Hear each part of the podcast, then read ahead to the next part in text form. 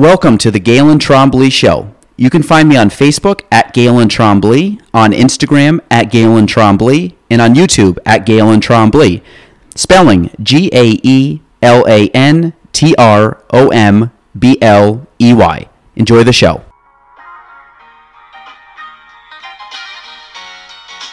Welcome to the Gaelan Trombley Show.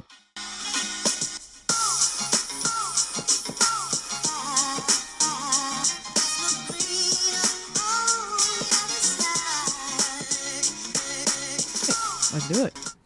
Uh, welcome everyone to episode 180 of the Gaelan Trombley Show. Um, I'm really excited for this guest. I, I, we both walked in and said, "I think I know you. I think I know you, but I don't like not not well enough besides maybe face." But um, so you were actually um, what's a recommendation? I had um, well, I'll, I'll, I'll, shout her out. So we had Whitney uh, Canales that was going to be on the show, and Whitney, um, you know, kind of in the world that we're in, was unable to make it through for uh, you know the uh, pandemic purposes. So she um, and and I hope she comes on. She will be on. We'll get her at some point. I had Jimmy on, and Jimmy was fantastic, and Whitney's great. But Whitney told me that you were one of the most interesting pers- people that she knows. And that is coming from someone that I think is one of the most interesting people I know. So, Listen, so she, I, I, I'll give honor where honor is due. Uh, Whitney is our hands down one of the most amazing people I've ever met. Her and uh, um, Jimmy, they're um, absolutely amazing people. Just a credit to. Uh, Plattsburgh in general, and they're I'll be honest, they're the reason why Plattsburgh is home for me.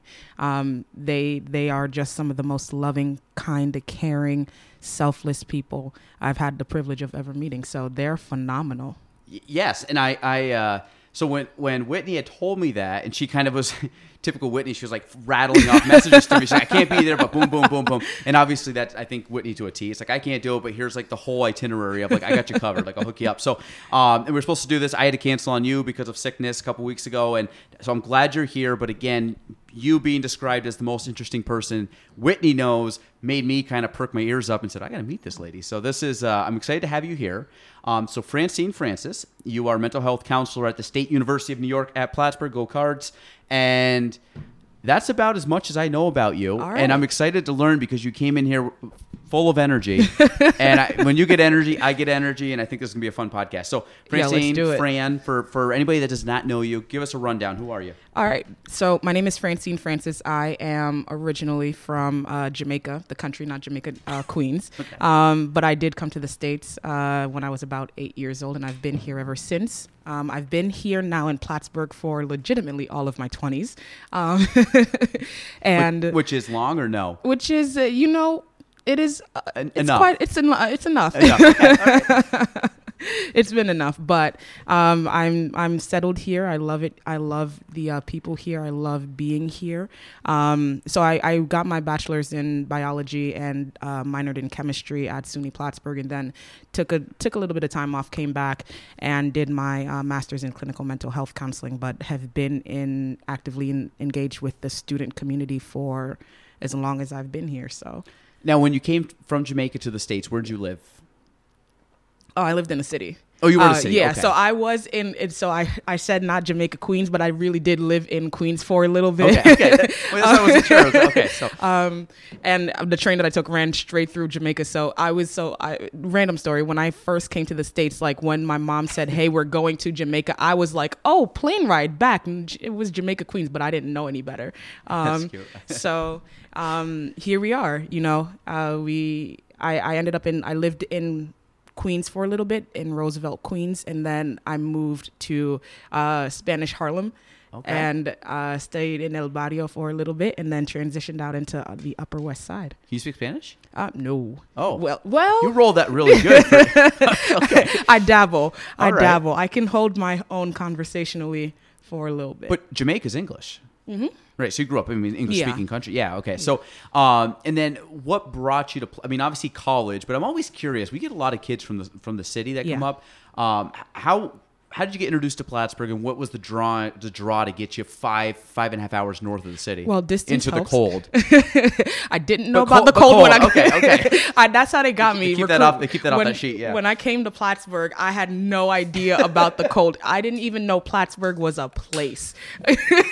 so every time I like, I hadn't even like. I kid you not. I looked. I did not look at Plattsburgh at all because I was dead set on going to Binghamton. Um, Okay. And so what ended up happening was I I professed myself I profess as a woman of faith. So Mm-hmm. that is how I ended up at Plattsburgh. Um, I had a dream about it actually. Hadn't ever looked at Plattsburgh. Didn't Wow. Google it. Didn't do because I got Had you heard of Plattsburgh? not even a little bit. So like e- the town of or city of Plattsburgh just popped into your head somehow. I no like no didn't look at it. I kid you not. I the only reason I knew about Plattsburgh is because at the SUNY when you're applying for SUNY, you need a minimum amount of schools to submit the application. Gotcha. Okay. Randomly clicked it. Did not. So it could have been Cortland. it could have been been- Buff State. it it could have been Oswego. It could have been any other, Wow. but here you Chance. Yeah. Um, and then I was like, okay, I got into. I found out I got into Binghamton, and I was like, oh, sweet, it's gonna be great. Their biology program is fantastic. So is the one here at Plattsburgh. So you know, shout out the shout out the cards. Um, but I had a dream about it, and I was like, mm, Lord, if this really you, we you know let some stuff work. You're gonna buy me some gloves and hat.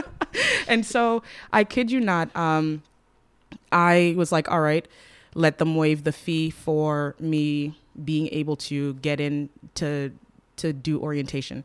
And so they did. And I was like, okay, so I guess we're really going to Plattsburgh right now. Um, so I got on the got on the got on the bus. There were more cows and people on the way up here, and I was like, Oh, yeah. where am I going? And then the bus ride just kept going, and I was like, it's been six hours. Where am I going? And so, um, long story short, I ended up. Uh, walking around with the tour guide for uh, orientation and etched in concrete was the same symbol of Plattsburgh that I saw, um, which was, you know, right when you're at, uh, what is it? Uh, Broad Street. Um, Oh, the fork right there. Yeah. Yep. So looking Um, at Kehoe and looking at Yeah. Myers. Yeah. Looking, and there's a there's a sign that said Plattsburgh, um, closer to Ward in Hudson, actually. Yep. Okay. Um, and it was the same one that I saw in my dream, and I was like, all right, this is it. Wow. and it's been nine years now, going on nine years. So I'm committed to staying. That's crazy. It's it's how Do you do you have um are you someone that visualizes a lot in life? Or dreams or prays or tries to like draw out like the reason I say that is like I've visualization has come naturally Yeah. to me. Like I, it's just something I've, I used to do it as a kid. And, like Yeah. a kid, I used to do it for sports. Like we kind of like play the game in your mind. Now I do it in business, like conversations and might be an appointment, whatever it might be. Do you have that? Is, sometimes it's like sometimes it's uh, playing chess in my head, um, Okay. if I can describe it like that. Um, where looking in terms of visualizing what things look like down the road, I'm trying to think 10, 15 moves ahead, um, so I can so I can actually have an idea as to what what to expect in some particular cases. But more often than not, it's kind of you you're you were asking am I a person that visualizes am I a person that prays and all prayer is very important. Mhm. Um, it is the most calming, intimate thing that I can do. It's my expression of uh, intimate conversation with a God that loves me. You know, um, and it's an entire it's an entire vibe, and it's not something you know. I'm you're we could be like, you know. Heavenly Father, Lord on high, and start rattling off the names of who He is. He's he's he's dope. He's awesome. But it's like, God, yo, I'm really out here. It's cold. Can it's cold and I'm in Plattsburgh, Lord, help me. you know? Yeah. And so sometimes prayer sounds something like that. Or it's, hey God, I, I really don't know what move to make. Can you show me what to do? And then it'll show. the uh well i think and again i'll, I'll go into your profession too but i think um one thing i've been fast I, i've always been like a thinker of, Mhm. of sorts like I, I you know i'm kind of one that you know might think stuff through and i've always been very analytical as a child and even now and i think lately i've really tried to figure out stuff like more on like an internal level and kind Yeah. of a thought process and kind of thinking things over and and really trying to slow stuff down and kind of you know process like yeah, what do you want in life what do you like what's important in life where's your priorities what's your focus and, and or what do you want to accomplish and I think by doing all that, I uh, and and I want to say like people are different, and I think that like you said, if you're you're praying or you you believe in a, a higher power, like I do. I grew up going to um, a Catholic church.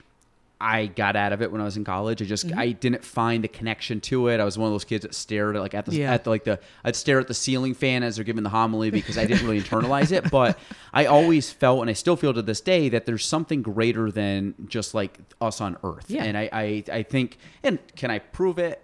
I personally can't say I've talked, you know, I've heard and seen stuff Jimmy said or Whitney said, and they're like, absolutely. I'm sure you can find points. And again, maybe I, I look at the, the times where you think it's like a sixth sense almost, where like, oh my God, like, thank God that was something clued me in or made me feel a certain way to not step there or do that or go Yeah. here. And some people call it like a sixth sense or whatever. But I, I also think that like guardian angel, like I think that that's a true thing.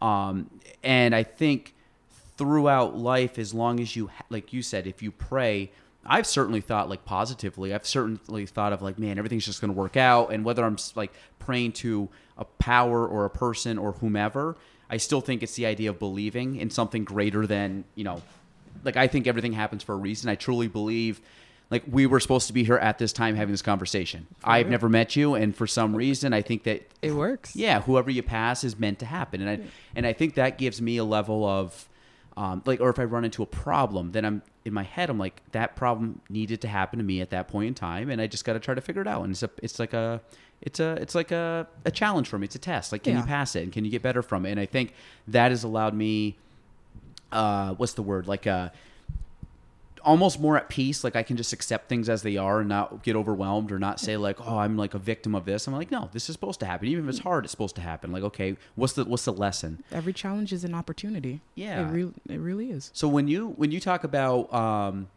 I'm going to use the school coming up here because, like I said, is that like you visualized that you came up. Um, you think a lot of that was just you feeling some type of push in this direction, like that's the path I need to go on. Oh, I I wouldn't even say it was a a, a feeling. It was, hey, you're supposed to be here. Um, what I find is that being misaligned puts you in a place where you're working harder than you're supposed to. Um, it doesn't Yeah. mean that uh, being here hasn't been hasn't had its challenges. Certainly, being in Plattsburgh has certainly had its challenges, um, but it's a challenge that's made me love, learn to love more intentionally, more intently, and um, and has been one of the greatest blessings uh, to me um, in terms of the amount of people I'm able to meet in the in terms of being present for uh, our students in terms of being able to actively make change real change in real time uh, in the lives of people that I wouldn't have had the opportunity to otherwise meet. It doesn't mean that you know hey if I had gone to Binghamton or something like that um, that it wouldn't have that life wouldn't have been good. I just find that um, the place of intentional divine alignment allows you to be in a place where you are able to flourish more the person that you need to become is begin to begins to become uh, cultivated and so right alignment means right opportunities means right people means right meeting which means you know destiny as far as i see it if that makes sense I bet you're good at your job. Are you good at your job? i yeah i do Yeah. i i i love it very much I think um, having now known you for about 25 minutes, I uh, the one thing I can say is you are your personality is infectious. Like you just you you're like you're fun, you just I know you're fun to be around. Like Oh, already. I'm like you put a smile on my face and the one two things I've noticed since you've walked in 20 minutes ago, you have complimented I think every person in this office on something. Like genuinely complimented.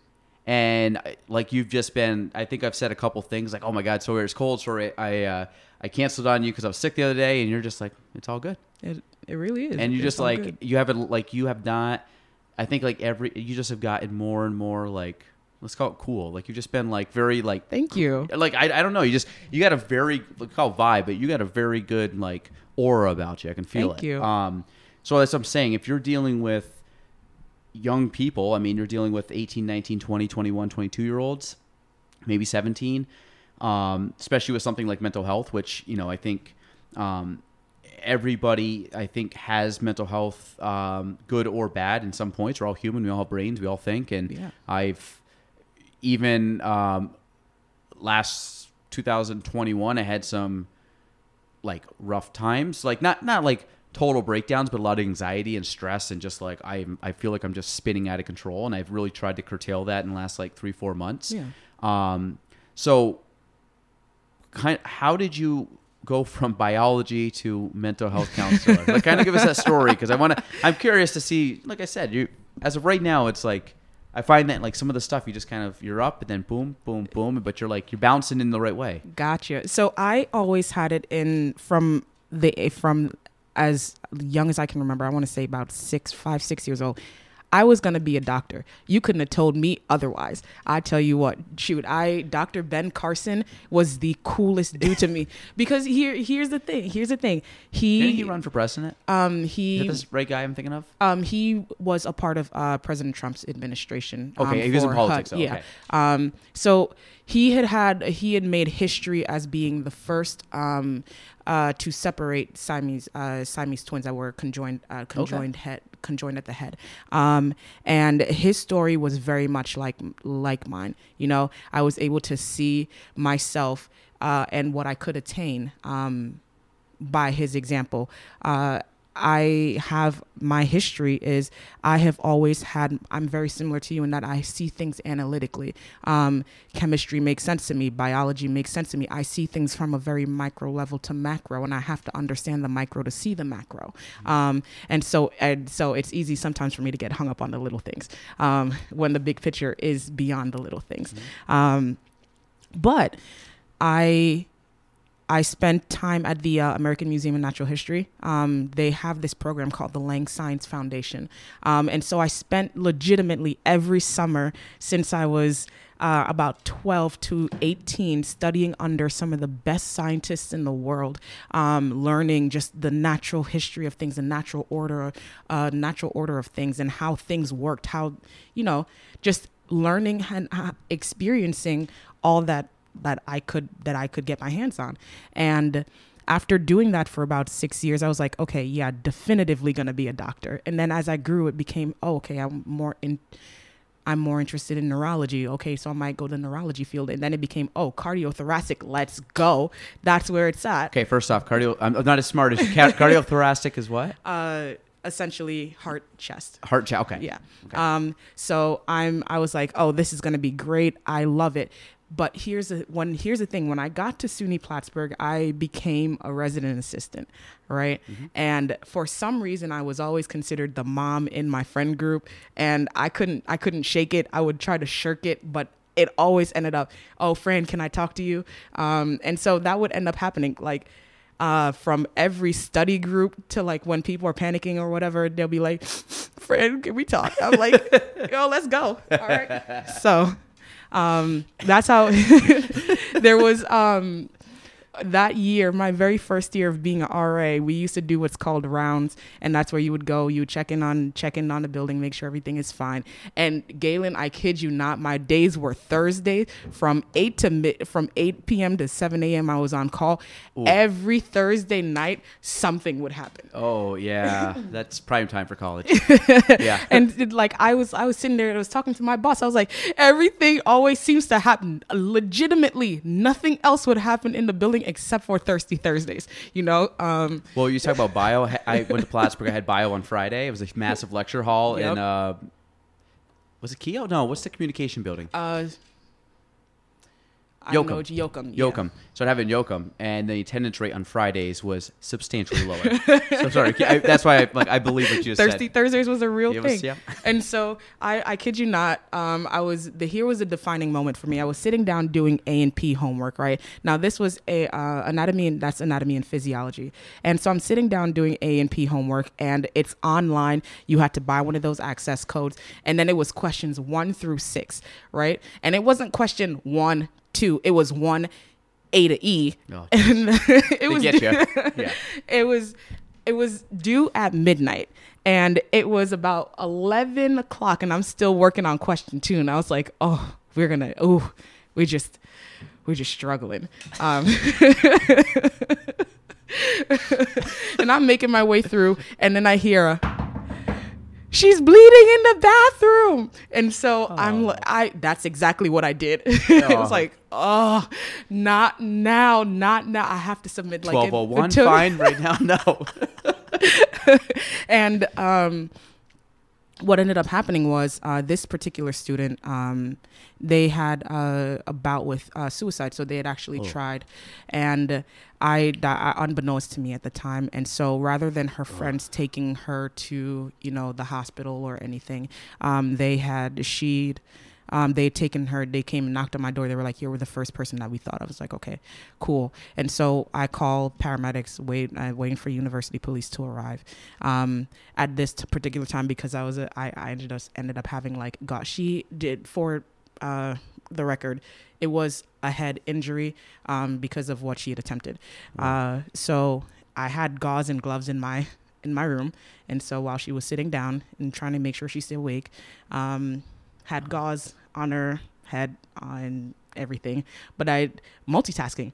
After made sure she was stable called a five foot well, the only thing we could do was wait. So while we waited was doing my homework because you know still a student.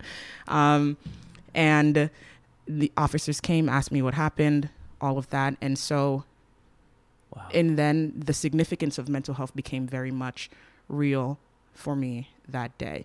Um, and Wow. every moment every op- every time that there was something that did happen um, ended up debriefing with students um, and ended up which ended up being me debriefing with my my boss. And i realized that in my dream of wanting to put people together again um, i could do that as a doctor physically um, but they would still leave just as broken as when they entered. And so my view then became i don't want to just put people back together again physically i want to help make them whole and Yeah. wow. um, wholeness became the work. And so you can inspire people to change their life physically if you can help them be, attain wholeness uh, intimately with themselves. Um, and so my view kind of changed after that. Wow. So, Wow. That's ooh, heavy. yeah. Wow. And you were obviously a, a young kid at the time. I say young kid, young person, young, young adult. Like, I you could have been more than what, 20 years old? Uh, I think it was about 22. I transferred in. I went to community college first before. Um, But still, I, mean, that's yeah. that's jar. I mean, at any age, let alone being a young, like I said, someone young and um. So okay, wow. So um. So at that point, you said you graduated. I mean, you you were still on for a bio major Yeah. at that point, and then how long after that incident did you decide to switch, or or have the idea of like I'm going to start, I'm going to get my master's in mental health? Uh, uh, I'm to be quite honest. Um, I went to my boss and I was like, I quit. my Quit an RA? Yeah, I was like, I was like, I, I, I can't do this anymore. I'm, I'm gonna quit. And she was like, "Friend, you know that all of this is telling of what you're. You would make a fantastic counselor. And I was like, miss me with that med school. Um, but I'll give her, I'll give her a shout out. Tanasia Betts. She was my director at the time, and she was like, "Hey, you have all the skills necessary to be an excellent counselor. That's something that you should you should really consider doing." And I was like, "Ah, okay." And but the further on the semester went, the less and less my appeal for science became, and it's not because I wasn't interested in it anymore. It was more so because it, I, the draw that I felt, the fire that I felt, the push that I felt, just wasn't there anymore. But the more I gravitated, the more I began to engage with the real lives of people, especially on the floor that I was with, the more it became, hey, no, maybe this is something I should do. Um, and so that's where the interest in mental health counseling began. But I was like, I kind of have a good community here. I don't really want to leave it. And so I only applied to one school.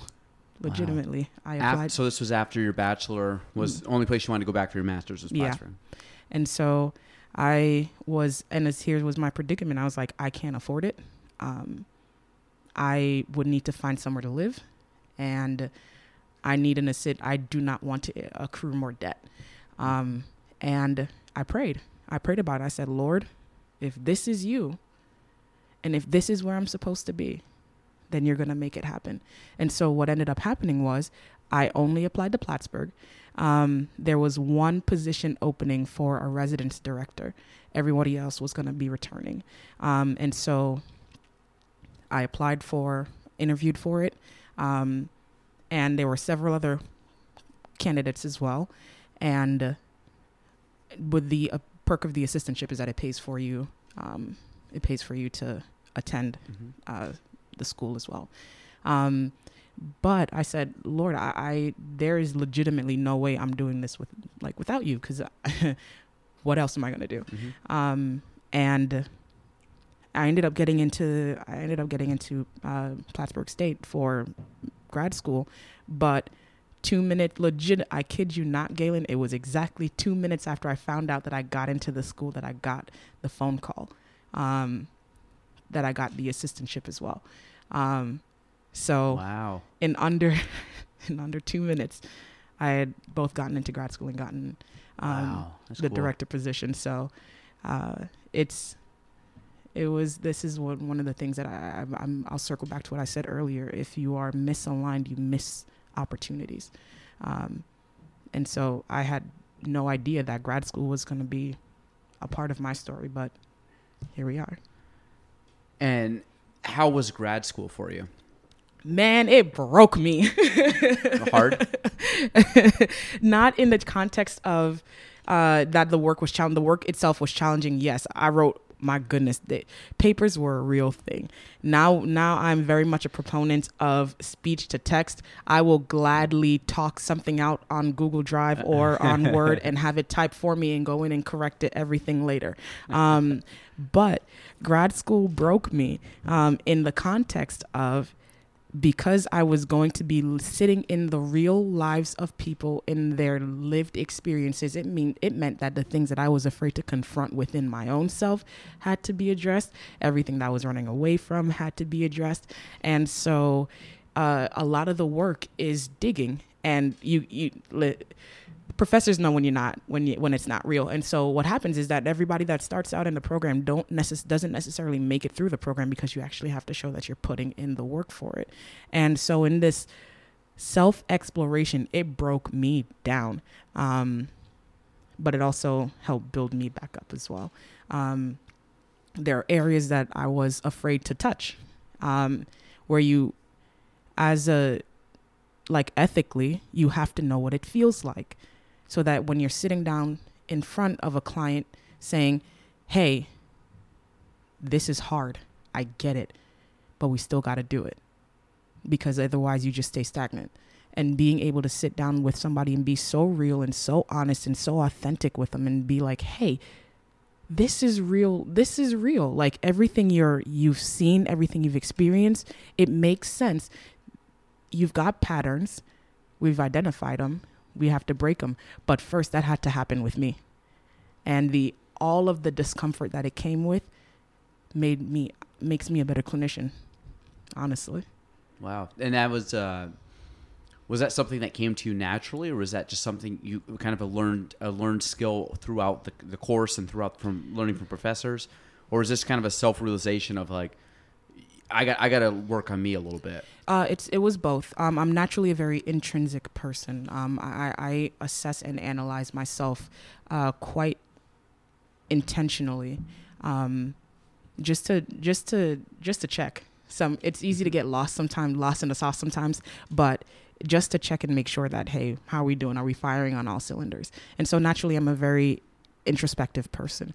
Um, what that what the program does it takes the, the skill set that you already have and it teaches you how it teaches you how to wield the skill set ethically and appropriately um, and how to essentially uh, just hone in on what you know and then transfer and translate it into what's palatable palatable or palpable for the person in front of you. So you and i are having a conversation right now um, but the art of conversing is a portion of uh, mental health because you're learning to talk to a person on a level in which they understand.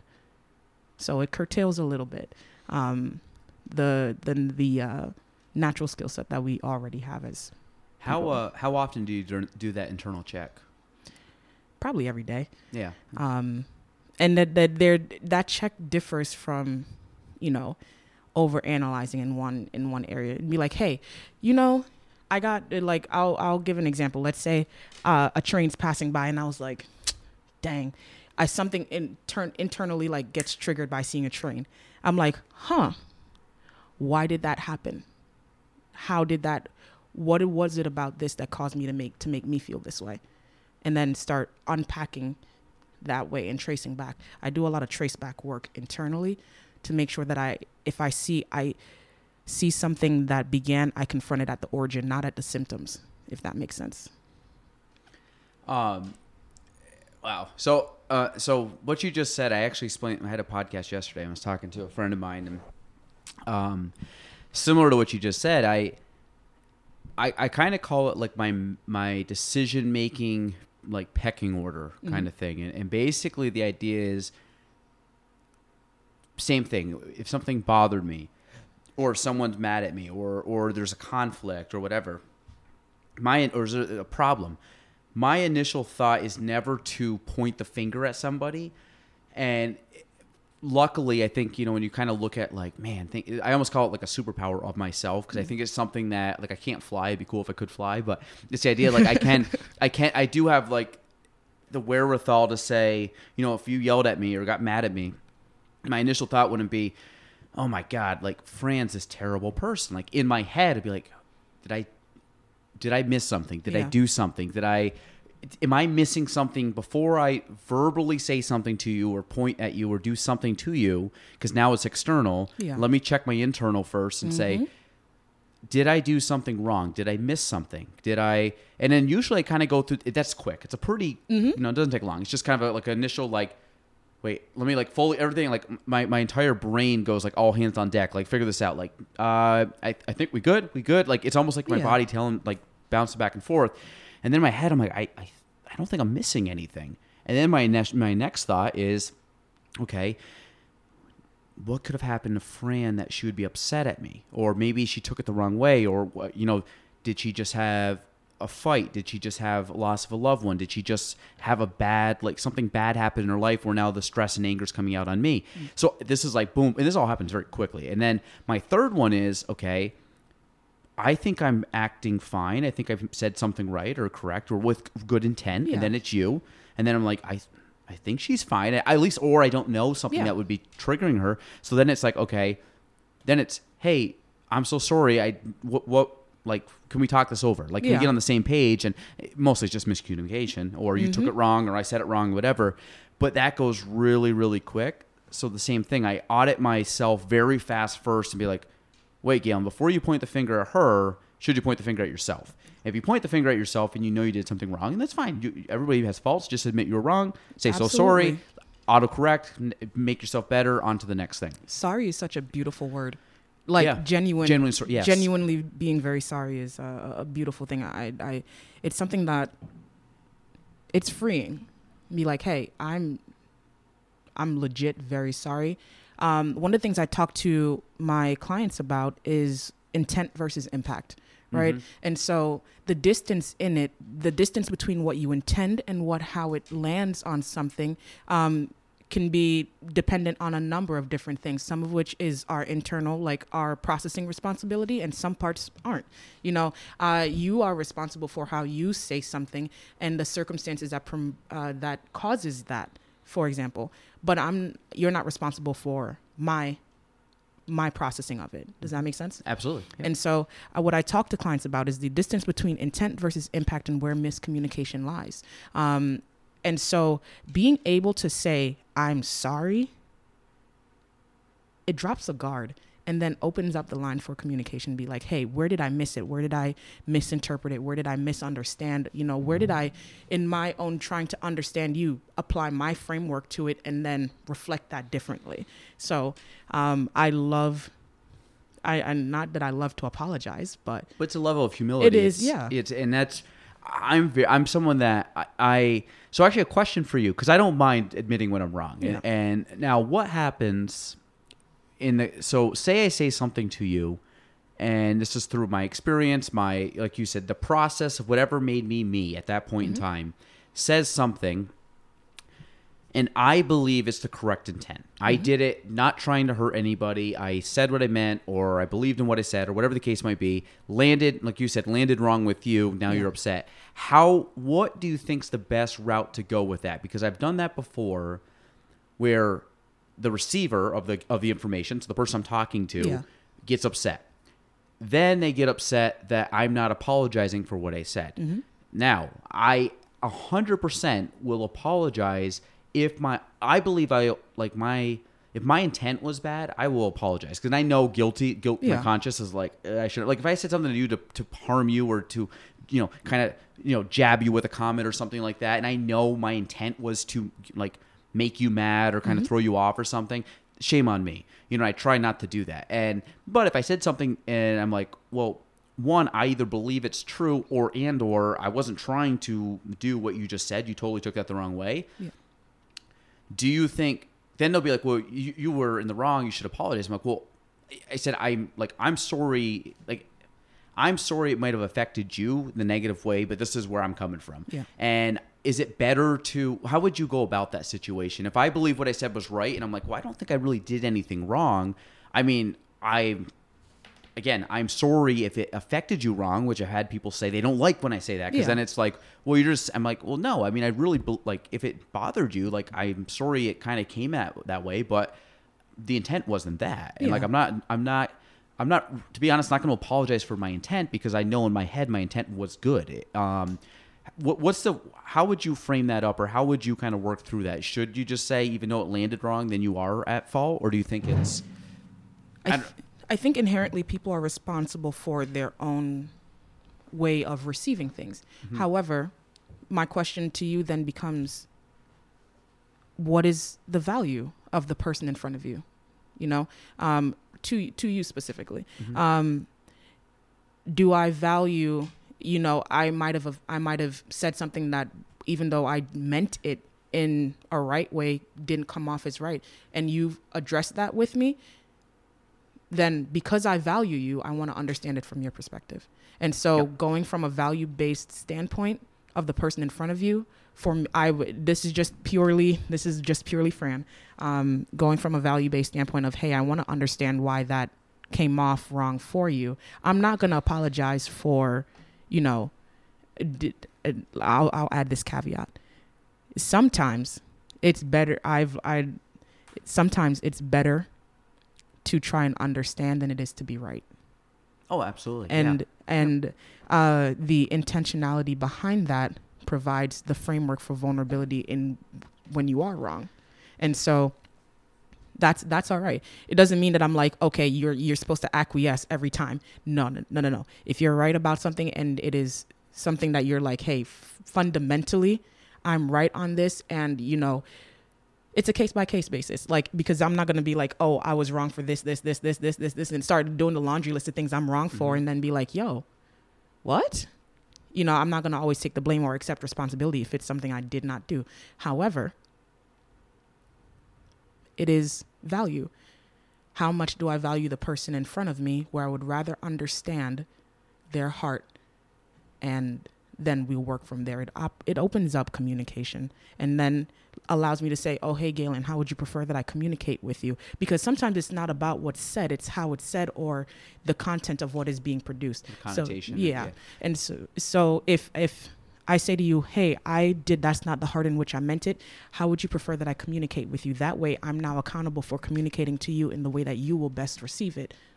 If that makes sense. Yeah, absolutely. So I think in the situation I'm, I'm saying is, I, I do that also. If it's somebody that I care about and they get upset about what I say, then I will be, you know, quick to say, "Hey, I didn't mean it that way." Yeah. Like I'm, yeah, I'm like sorry you took it that way. Like did I say like say something wrong or whatever? And you know, I do kind of try to come from an understanding. Now, if that person doubles down and just says, like that's awful, blah blah blah, I'm like, well, I I'm standing behind what I said because again, I'm not going to apologize.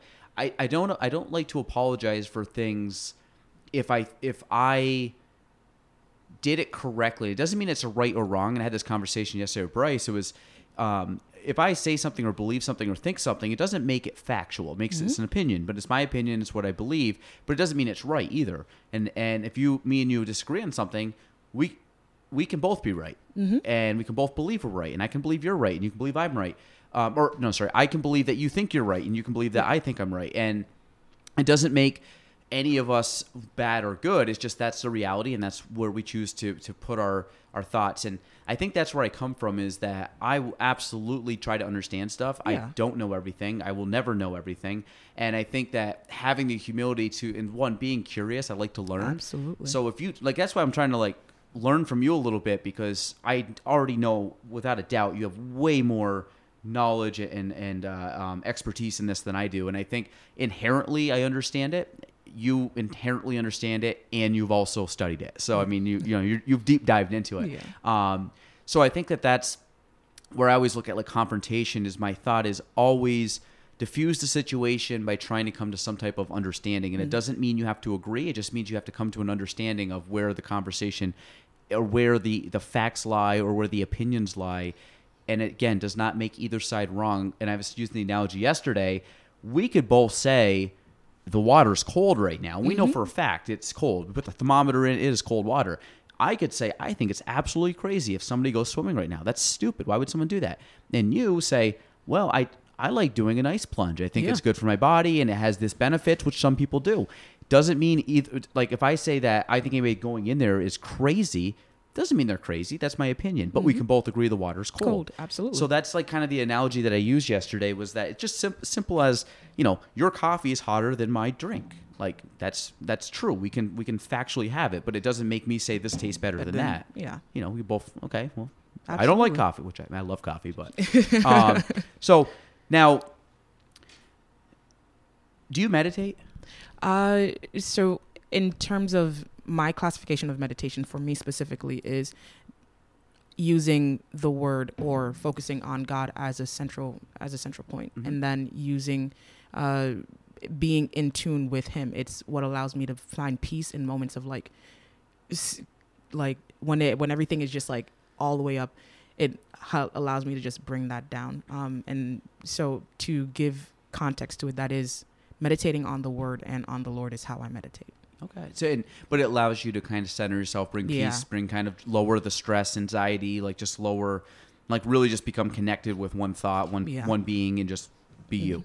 Yep. Okay. But that is the idea of you centering yourself to then allow you to have that alignment you talked about. Yeah. And you find that that centering and alignment allows things just to happen in life that like you your personality obviously I'm assuming attracts other like-minded fun people. Yeah. Like, and I think people that are pessimists are like, Fran's a little too much for me. and then people that are optimistic, they're like, Fran's my gal. Like, let's let's let- yeah, let, let's connect. Let's let do rock. this. Um, so, are can you talk about your so the student empowerment coordinator? Mhm. That was your previous role. Yes. All right, and then prior to mental health counseling. Yeah. So uh, while I was in uh, getting my getting my degree, one of the jobs that I had was um, I'm very student affairs oriented. Mhm. Um, most of almost all of my jobs have been within the realm of student affairs. Um, not excluding counseling. Counseling is student affairs, and um, no, it's it's still in the realm of student affairs, but it's a little bit more because of because of the nature of it. It's a little bit more to the side. Um, but the, a large part of my job was I ran a residence hall um, for three for three yeah three three and a half years. Um, I ran uh, several different residence halls, and as I grew in um, in, if I as I grew in rank, the number of people I oversaw became much more. Um, so my job became well, how do I maintain and sustain community um, amidst 175 students who don't know each other? And then as I grew, even uh, as I grew uh, as I grew in rank, it became how do I on a system level help people maintain community within their own buildings um, and create an uh, an overall campus community amongst buildings, if that makes sense. Um, so part of that, part of my role became, hey, I'm going to run a residence hall, uh, but then also putting together programmatically what was going to happen. So I love I love programming. Programming is legitimately one of my favorite things to do. Like computer programming? Oh, mm-mm. Programming like running Pro- stuff, running organizing. events, yeah, Okay, running like event coordinator. Yeah. Okay. And so doing that, executing that, it's one of my favorite things to do. Um, I love team building activities. I love fa- uh, facilitating team building activities. Um, I love make letting communities come together. Um, and part of that is focused in diversity work. So I spent a large portion of my role uh, learning, teaching, empowering students um, along the realms of diversity, equity, and inclusion as well. Um, so, taking all of that and then putting it into content for students to see passively. So, like looking at bulletin boards, um, putting that into content for students to engage in in programs, uh, linking up with other entities on campus or off campus to make sure that you know the theme of diversity equity and inclusion is also being incorporated into the events that we do um, so that students can go from a place of saying hey this is my building to hey this is where i live this is my community So I've I've been trying to read more lately, and the last two books that I've read have dealt with culture. mm-hmm. Um, and what fascinates me because I'm, kind of in that realm right now, reading a lot of, or just kind of being in the subject matter right now. That it sounds to me that you excel on a leadership role as a leader. It sounds like you excel on a cultural role, and it sounds like you excel also on an operations role,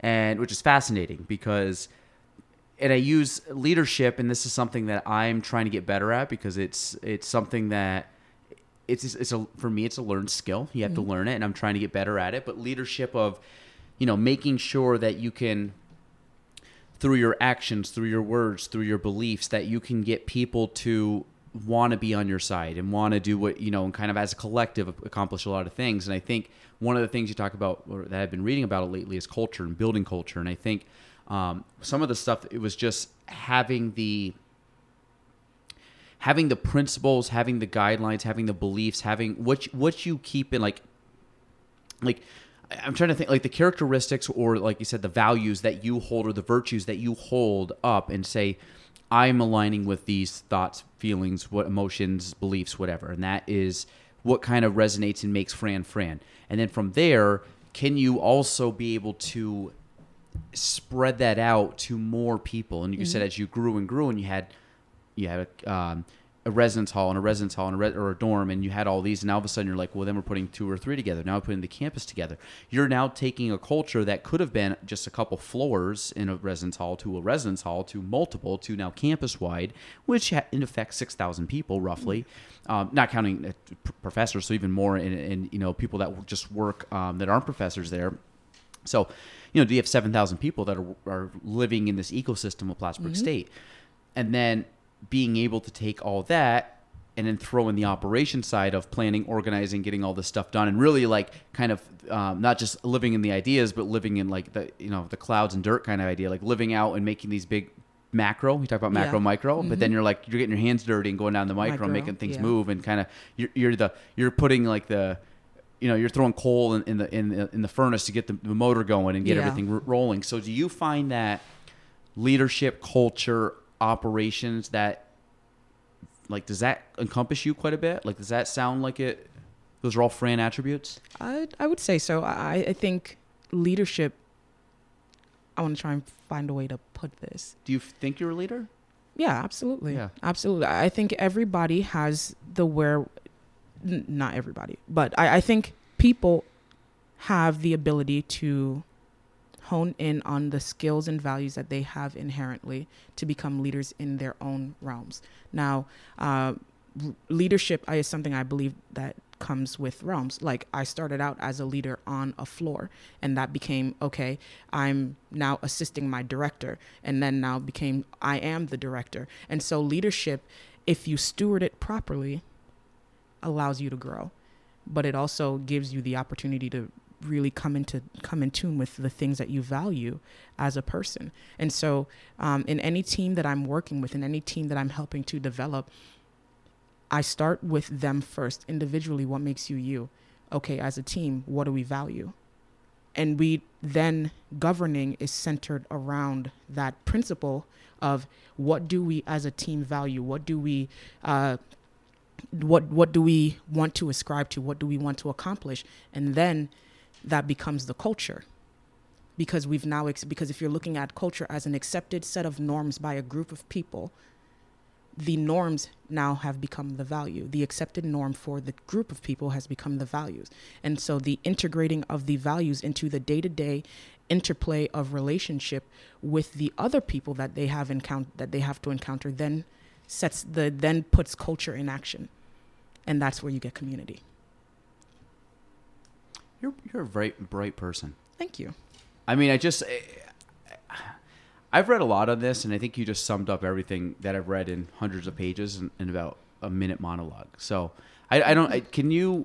i appreciate that thank you No, you, this is. I love listening to this. Um, so when you talk about establishing culture and, and now and establishing community and establishing like i said just the values like what is values that you live by like what are some things if i was to ask you those questions like what what makes your pillars up in life that you're like these are my these are what these are kind of like my north stars of the life of fran Got you. Um, first and foremost, that would be, I, I, I don't think I've steered away from it. God 1st first and in everything. Um, my identity is wrapped up in who He is, um, and so there is no components of me outside of the. Uh, there's no components outside of me that I want to not be aligned with who He says that I am. Right? Don't get me wrong. It it it sometimes it's it's a trial by fire for you to for you to learn who you are.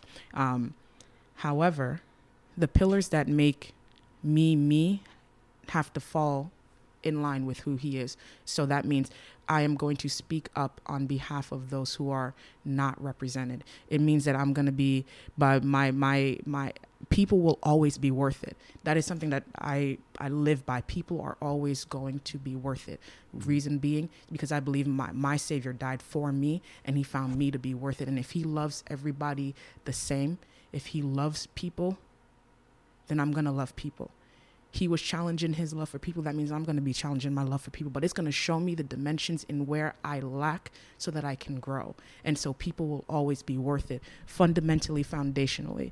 Um, you know, I, I live by you know you don't steal you don't kill you don't you know all that all that stuff that's laid out. Um, but fundamentally for me is god first.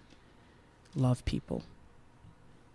I I, uh, I always attribute like we hear like the golden rule: treat others as you want to be treated, and that's that's pretty much how I just live my life, and that's why I. Uh, and there's other stuff, you know, like I said, intent's a big one for me. Honesty, you Yeah. know, and I think word is a big thing for me. If you say you're going to do something, do it. Do it, like, yeah. um, just back, like, don't. Um, and I think, you know, I think at the end of the day, you know, treating people the way you want to be treated, I think is the the easiest thing. And I have young children. I say it all the time. Like one of them pushed him. I said, "Would you want them to push you back?"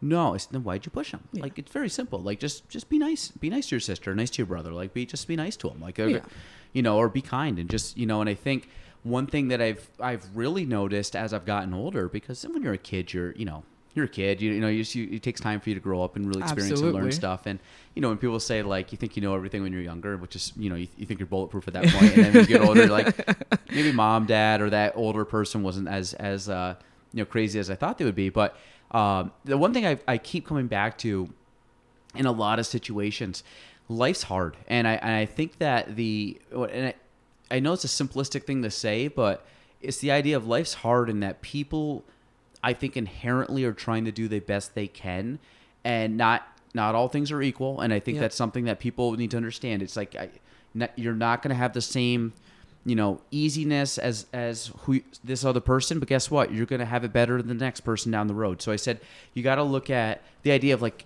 There's always that idea that if everybody threw all the problems into a basket, you'd be quick to pull yours back out because it's really like you think you have a lot of problems, and because they're your problems, so therefore they they stay in your head, they stay inside. But if I said, these are my biggest struggles in life right now, even you could throw out a bunch of struggles and be like, uh, I'm good. Like, you know, I'll take mine. And and I in that or, you know, billions of people in the world throw their struggles in and like, wow, I got it really good. And I think putting in perspective that, you know, everybody's gonna have hard times, everybody's trying to do the best they can. and we're only as good as the experiences. We're only as good as what we can experience. We're only as good as our relationships. We're only as good as how we treat people. And I think like there's a lot of things things that can affect it, but you know, I don't like to talk bad about people. I don't like to you know judge a book by its cover because I don't know. I didn't walk in their shoes. I you know I you know I don't know what they experienced last year, last month, ten years ago, like that, or I don't know where they're going home to. You know, Mm-hmm. and and like I said, and the mental aspect of it when you talk about everybody deals mentally with different stuff. I tip to I internalize it. I don't express it as much. And the problem is it eats at me, gives me anxiety, and then I, I know that. And I kind of had bouts where that would I knew it was starting to get unhealthy, you know, and then that's some stuff where I'm like, okay, I got to figure some stuff out, and I got to really, you know, kind of work through it, and however I want to work through it, or you know, or ask questions, or ask help, or whatever the case might be. And I think, um, but it's like like you said, it, being good to people, and um, I, I think that that's something unfortunately the world lacks right now, and and it's not everybody, and I think. I really think 90 plus percent of people in the world, maybe more, are good people. And I think it's like you you see the bad eggs kind of ruin it for Yeah. everybody. But I think overall, if you were just to like walk down the street and kind of encountered people, most of them are pr- going to be pretty nice Yeah. people, you know. And I think that that's the idea of just trying to maybe it's being naive, but I really think that people are nice. I think inherently nice. I think they're trying to do their best. I think even if they come across and it's like, well, they seem mean. Kind of did that like that that uh, that that reflection. Okay, Yeah. is there some is something causing them that stress or that viewpoint or whatever that has nothing to do with me, but kind of be empathetic to that person and, and not you know not fight fire with fire and just say okay let's try to diffuse it let's get on the same page maybe i can help them out maybe Yeah. i can you know kind of shine a light on some darkness that they have in their life and i think i don't know i just think that that's so important so you start to hear more of like mental health and, and psychology and counseling i think it's good because you said even for me just talking to you like right now it's like you get stuff out of your body and it's out and it just feels good and um, the one thing i have to do better at which again when you try to audit yourself is i have to listen better but i also want to ask more questions because i Absolutely. find i can learn obviously you learn from hearing from people but i think slowing down and like asking questions and like listening to you talk and saying wow, okay, you connect the dots, learn something new, different perspective, fresh Yeah. eyes. I'm like, oh, this is this is good, and um, I'm trying. That's something I've been trying to do more. Is just read more, learn more, um, listen more, and really try to kind of, you know, kind of polish my myself as like a stone, where you kind of like you're trying to just polish all the imperfections Yeah. out and get better. refine you're refining Yeah, yeah and it, it builds on this again it builds on the skills that you already have right? And so looking at it from you wanting to you saying you want to be a, a better listener hey that's that's awesome. Um maybe what gets changed i i don't know. I'm this this is just You're generally good, yeah. generally speaking. Um maybe for the generally speaking it, it's formulating what intent is because hearing and listening are two different things and so you saying you want to make the intention of being a better listener tells me that this is something that what you're trying to hone in on is your ability to receive, process, and understand information intentionally. Um, whereas hearing would be, oh, I hear what you have to say. It's it, it where, but I'm going to respond.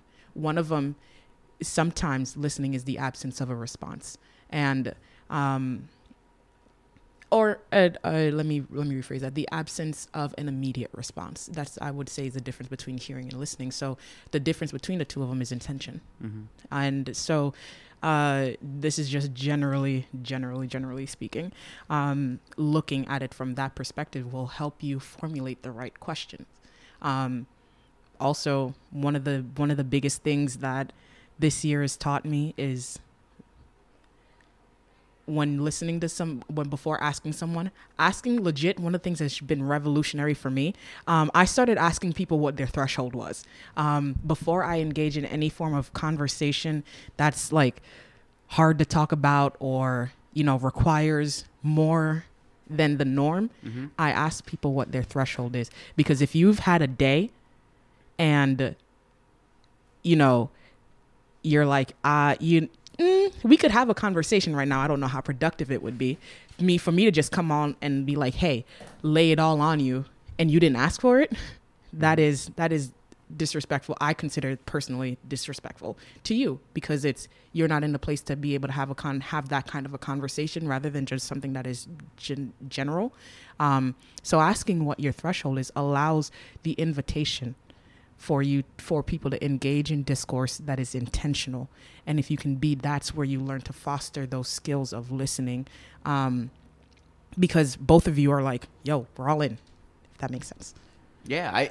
Well, I mean, there's some days where I'm like, I, I have a difficult meeting or conversation in the afternoon. I'm just spent all day. I've been working. My mind's not there, and I'm like, and you go into that like, this this is already going to be a struggle because I'm just not firing at 100 percent right now, and Yep. and you try to power through it, but then I also, I feel, in my like in my being that I'm like ah, I I I just didn't bring my A game to that, Yeah. and, and I think the threshold, like you said, is is smart on the opposite end too, because you know, like you Mm-hmm. said, to, to go in, you know, blitzkrieg on somebody, and they're like, listen, like I like I just got out of this like bad thing, I just got this bad call, and you're coming at me now with more. It's just overwhelming. Um, I think the the listening aspect, selfishly listening, I want to learn yeah because I want to learn more.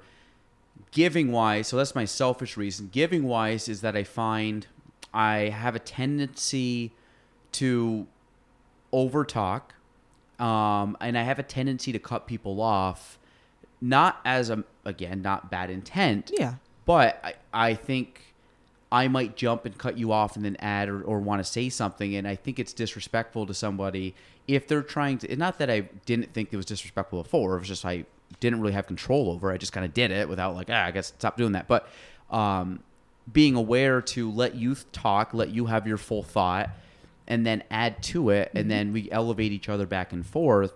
But I think twofold is one, I'm going to learn more by listening to you, but also it's very therapeutic and it's very it's good for people to talk through their full conversation and full thought because we're all human and like I said, if you internalize stuff and don't let it come out and it festers inside of you, it mm-hmm. eats it like it internally eats away at you. And it might be very casual conversation, but still, if you have a thought that you think's a well thought thought and you want to share that thought, I sound like Dr. Seuss right now. if you have a good thought that you want to share, that that thought by letting me let you or give letting me give you the space to have that entire thought come out. One allows you to process everything mm-hmm. which allows you to actually learn more because you're thinking it through and expressing it.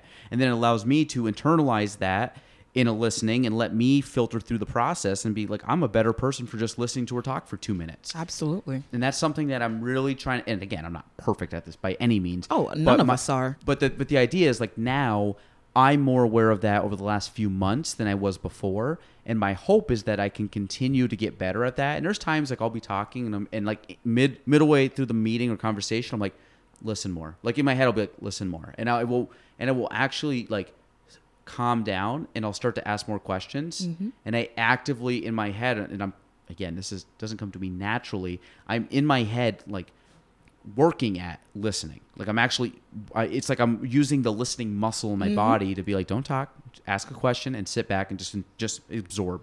Um, it's it's good. I like when I do it, but and I like when I recognize when I don't do it because then I do it again. And at times that it's like anything else, I'm gonna let certain points get away from me. But if I can recognize it more often than I did before and, and keep building on that, then I'm gonna get slowly better to that point where I can like kind of like your own your your own judge and jury kind of Yeah, thing. I can judge myself and jury myself and say, okay, you are now a good listener. And I'm not there yet, but my goal is to get to that point where I can internally or self like self express to myself that yep you you've hit the metric where we believe you're a good listener like internally and that's that's something i'm working towards um the podcast helps i do listen a lot on the podcast but even on the podcast i'll cut people off so i'm really trying more to let you go finish the whole thought pause and then i'll add i'll like i'm like then i'll rattle off all my questions so for what it's worth, I think you're a good listener. Um, and there's a quote that I've heard when I was playing. I, I played ball for a little bit. Um, Basketball? Yeah. Okay. And then ended up uh, goalie for soccer, and then uh, when I came to Plattsburgh, I played rugby for a little bit. wow Um, was was chris your coach uh, no, I had Okay. uh, Tom. He I, he teaches over now at the Rod and Gun Club. Um, i don't know uh, Tom's Pills Pillsworth. Because now the mayor is the rugby Yeah. coach. Yeah. Um, And have you ever seen him? He looks like a rugby player. He's got, he's got, like, he- he's, I was gonna say, Chris. Chris is pretty like sturdy. He's a sturdy guy. Yeah. He's cool. He's cool. Um, one of the things that I heard when I was playing uh, sports was the quote, good, better, best, never let it rest until your good is better and your better is best.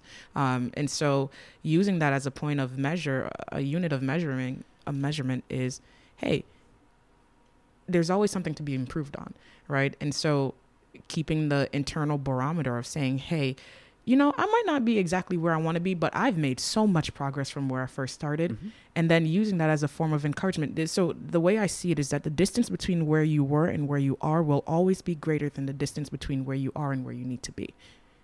Because, Will always be greater. The- yeah, Okay. the distance between where you were and where you are will always be greater than the distance between where you are and where you need to be because you're always progressing forward. Okay. Um, that is how I see it.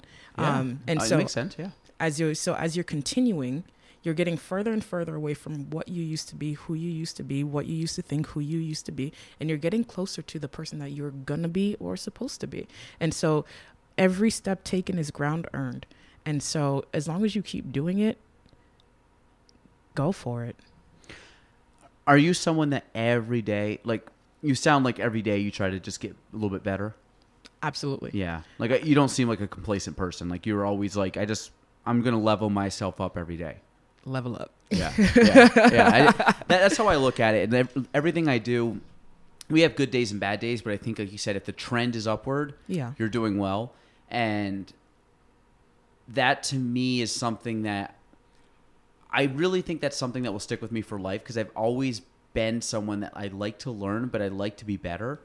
And fully yeah, and I like challenging. I like hard. I like thoughts. And one of the things that's kind of uh, I've I've heard this recently that like be grateful for bigger and better problems, and I use that in the sense of like running the business. I run into problems now in the business that like like ah stressful. Uh, I'm not looking forward to this. Blah blah blah but I go I keep going back to that and I said, well, 12 years ago when I started, mm-hmm I would have been happy to be in a position to have a certain level of success not th- not thinking of that problem. Yeah. But I'm saying I would have want I would want to have been in a position that I am now back then, but because I'm now at this time, now my problems are bigger problems. Yeah. But relative to where they were 12 years ago, my I had problems back then that were I would deem big problems at the time, and now I think those are laughable. Mm-hmm. So in my head, I'm like, even though this is hard now,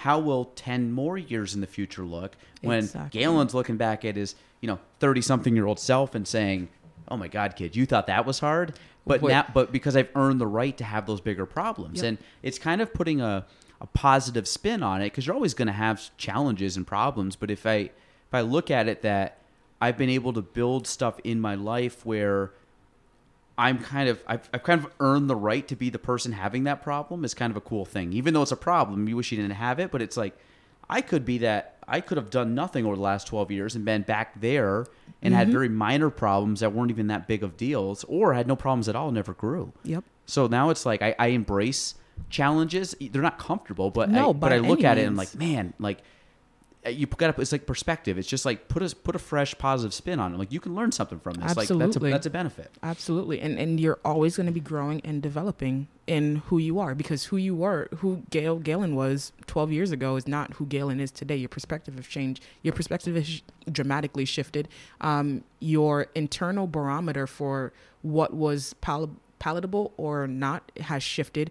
Who, you know, your desires, your dreams, your hopes, your scope of vision has dramatically changed since then. And that's part in that is in part to the challenges um, that you've that you've encountered, right? Um, because you, they have that saying, you know, what doesn't kill you makes you stronger, and all of that. Um, if I may add my own spin on it, I, I would say uh, one of the things that I've learned, um, and this is I'll give uh, credit to um, uh, Councilman Canales for this because he he says it all the time. Um, adversity introduces you to your truest self, um, and so uh, that is one out of his book that I have learned, um, and it it really is. Challenges and adversities introduce introduces you to the components of yourself that you would have not otherwise engaged with had that position had that challenge not been there. And so you have an opportunity to either say well I didn't meet the mark for this particular challenge. Well, what do I need to change about myself or what has to change for me to overcome this challenge? And then that tells you whether or not you're willing to go head first or run away. And it helps. How? Uh, when did you meet Jimmy and Whitney? Um, I met them a couple of years ago. Um, I'm trying to think how long it's it, it's Or how did you meet him too? uh funny story. Um, so I met them uh, at a function, and Councilman Canales made yo. He is a phenomenal cook. I would let me just let me. Well, I'm gonna listen. I'm gonna let you say your Go piece, and I'm gonna add to it. Look, no, I'm gonna listen right now. Go ahead. he is an amazing cook. Um, when I tell you, like you, I you you have not had tacos until you've had his tacos.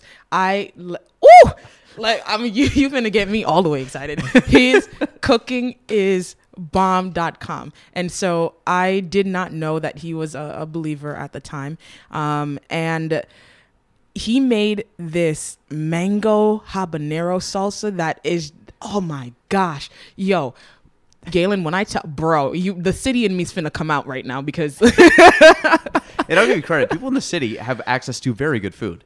So like th- this, uh, this is even amplifying whatever you say. Yes. absolutely he he made a, a a mango salsa and i gave him a hug like it, it food is transformative and like if it's done right done well and done with love you just automatic it just heals you you ever seen encanto when a homegirl was like It's like one soul of her food. yeah yeah, feel it. Um, so he, I gave him a hug, and then like a portion of the conversation started, um, and they started talking about you know faith and the word of the Lord, and I was like, wait, ho- what? And so let's go. Uh, and so we ended up going to um, the same church for a little bit, and then uh, that's how I met them and grew in. Uh, Con uh, relationship with them. They are amazing, amazing people. Do you go to the Ark down here? yeah. Um, so, fir- first off, Jimmy will just randomly text me pictures of food that he makes. just randomly. He sent me this thing the other day. I forgot what it, which one he sent. me. I got it on my phone too because I'm looking at this thing and like I, I pry. I'm like, "What- how'd you make that? What'd you do? What's on that? Because I, I like I want to know, and it looks unreal. And he's always like, like that looks delicious. Capital letters, bro. And I'm like, and I'm sitting there. I'm like, because heard, now what he's also told me. I know he's a good cook. You're not the first person to know he's a good cook. And then I see the photos, and I know he's a good cook. And uh, and I'm sure Whitney's no slouch either. But She she she's she can hold she's her really own. good. Yeah, She's she can really- hold her own. good. So so Jimmy also, and if Jimmy you hear this, I'm holding you to this. He also told me his coffee. Oh my gosh. Is you unreal. would- I haven't had his coffee. And when I talk about coffee, you talk about caffeine. Like I think that already made me Bro. love you because of the caffeine. But Yo. he told me his coffee, and he's like, You ain't have my had coffee. till you had hi- Oh my gosh. I, that's what he tells me, and I'm like, I, I'm like, you're you're, you're really pulling at my heart right now, Jimmy. So um, I gotta go. I gotta I gotta hook up with him to get some of his some Jimmy coffee. But um, one thing I'll say about I had Jimmy in the podcast. I've met Jimmy multiple times. I mean, I met him. I mean, I've known know him. I know Whitney. And the one thing I'll say about those two people is that when Jimmy was on, the quote that always stuck with me, he goes, "P- "People are, uh, was it a jack of all trades, master of none?" Mm-hmm. Jimmy goes, "I'm a jack of all trades and master of many." Mm-hmm. And the one thing, and and I there's two ways you can one take that as arrogance. I take that as ex- extreme confidence because the one thing I've noticed about him and seeing the stuff that he does and the way he talks and the way he carries himself is everything he does, he does it with every ounce of potential that he has and puts like he's growing his potential. I'm saying everything he does, he is doing with every ounce of energy and and attributes that he could put towards it. And I think that I love people I love I love people that work hard and it doesn't mean you have to be the best at anything but you put the effort in when i played sports i was not the most athletic kid i i, I really had to work hard to like be good meaning i didn't have the skill level Um, I mean, I'm five foot seven. I can't. I mean, I'm, there's not a whole lot. I graduated at 150. Well, like I wasn't a physical specimen, but I, I, I earned my right to play in in, in sports, and I I think that has translated to my life. That I like people that are willing to work hard, are willing to grind it out, are willing to not make excuses, are willing to when the going gets tough, put it in, put your foot in front of the other and just keep going. And I think the thing that I've noticed the most about those two individuals is that they embody that so much so well that in many aspects when, when he talks about master of many um, when I had him on the podcast like the podcast was even long enough to go through half of what he has done Yeah. I mean and and the thing is and some of the stuff like I knew of and I couldn't even ask him about it because I'm like we've been here for two hours. I gotta, I gotta like we gotta, we gotta get out of here. And uh, but he fascinates me with his level of Excellence. of excellence yeah perfect word for it. And I, and I and it's it's inspiring to see and I think it, it also gets me excited because I I get energy from that. And the other thing that I really admire about him and Whitney um, is that they've they're not from the area. You know they came to the area and they're I would say newly in the area. You know I've been here my whole life. They haven't but I think they've they've put their mark down and saying like we're here to stay and we're here to make an impact and we're here to leave this place better than we found it. One of my I don't even say one of my my like ultimate goals in life basically comes back to that idea of leave an area better than you found it. And I naturally gravitate towards people that I believe are acting in that same way. Um, so that's what has always attracted me to both of them. And I think, um, you know, some of the stuff they do and some of the, you know, I, I, w- I went down for the coat drive and just to watch that, you know, just that evening. And, and obviously there's, it's just not an evening. There's plenty of work that goes into that behind the scenes. But just to watch like something as, as simple as a, a food drive, coat drive, and then you see people that come in and are in need, and that's just a very small like. I mean, that's scratching the surface as, Yeah. as to what I, I, you know, I know that they would do in a year. Um, not to mention, I'm sure you get a bunch of people together that that have the mindset that you have or have mindset of them. It's powerful. Like it's not people people feed off of each other when you when you have good feeding off of good and powerful feeding off of powerful at the end of the day that is like a, a cosmic like explosion of goodness and i think that um, i think that those two individuals are leaders we talked about leaders but i think you know hearing you talk and, and you having a relationship with them doesn't I'm not surprised by the way you carry yourself and the way that you articulate and the way that you think through things and your perspective and everything else. And I think it's uh, it's we're lucky. We're lucky to have those two. And it, like I said, I think people like you that um, it. I love it when people aren't from the area and move here. Like I just like there's no better there's no better like welcoming or no better like way to bring people to our community more than Plattsburgh State. Absolutely. You have three to four thousand imports, I'll call them, like people that just aren't from the area coming here from all over the world. Mm-hmm. And one of the things that I would love to see, and is actually when you talk about visualizing and writing stuff down, like on my goal sheet or goals, the things that I've written down, includes this is trying to be able to bridge the community to the college back and forth on a very systematic level to get both sides involved. And I Oh. know it's been people have done it. Listen, we we this is the time. This is Yeah, I mean you know this because you're in it. Like I mean, I it's like you know it way better than I do. But there's so much potential and there's so much power that comes out of that. And I went to Plattsburgh and I was not a great student in the sense of I just I was I was an okay student. I wasn't um. It, it literally was a check mark for me. Go to school, go home. I was working, I was coaching. I like I did nothing on campus. I pretty much went in, took my classes, and got out. gotcha. Um, meaning I was, I was not involved in campus life at all. Um, but now being removed from school, you know, over a decade and looking back at it now, it's like there's so many bright people that are there um, on both sides, professors and, and students. But it's trying to keep the students here. Here. Like you come here and you learn, but it's like, can we make this area an attractive place for them not to want to leave, but want to stay and want to make better and want to, you know, take everything they just learned and put it back into the community that basically was home for three, four, five years. Um, what's your what's your thought on that? Um, I think we are in a very unique. Plattsburgh is in a very, very, very uniquely placed uh, position, both geographically and relationally, um, in that you have Plattsburgh has um, one of the highest international students across SUNY. Um, so we you're, you're getting people legitimately from all over the world that are are coming here for uh, semesters at a time and are legitimately living in an air living in an area where they get to where you're legitimately talking to the world at any given time. Mhm. Um, you you know, I, I engage with people from.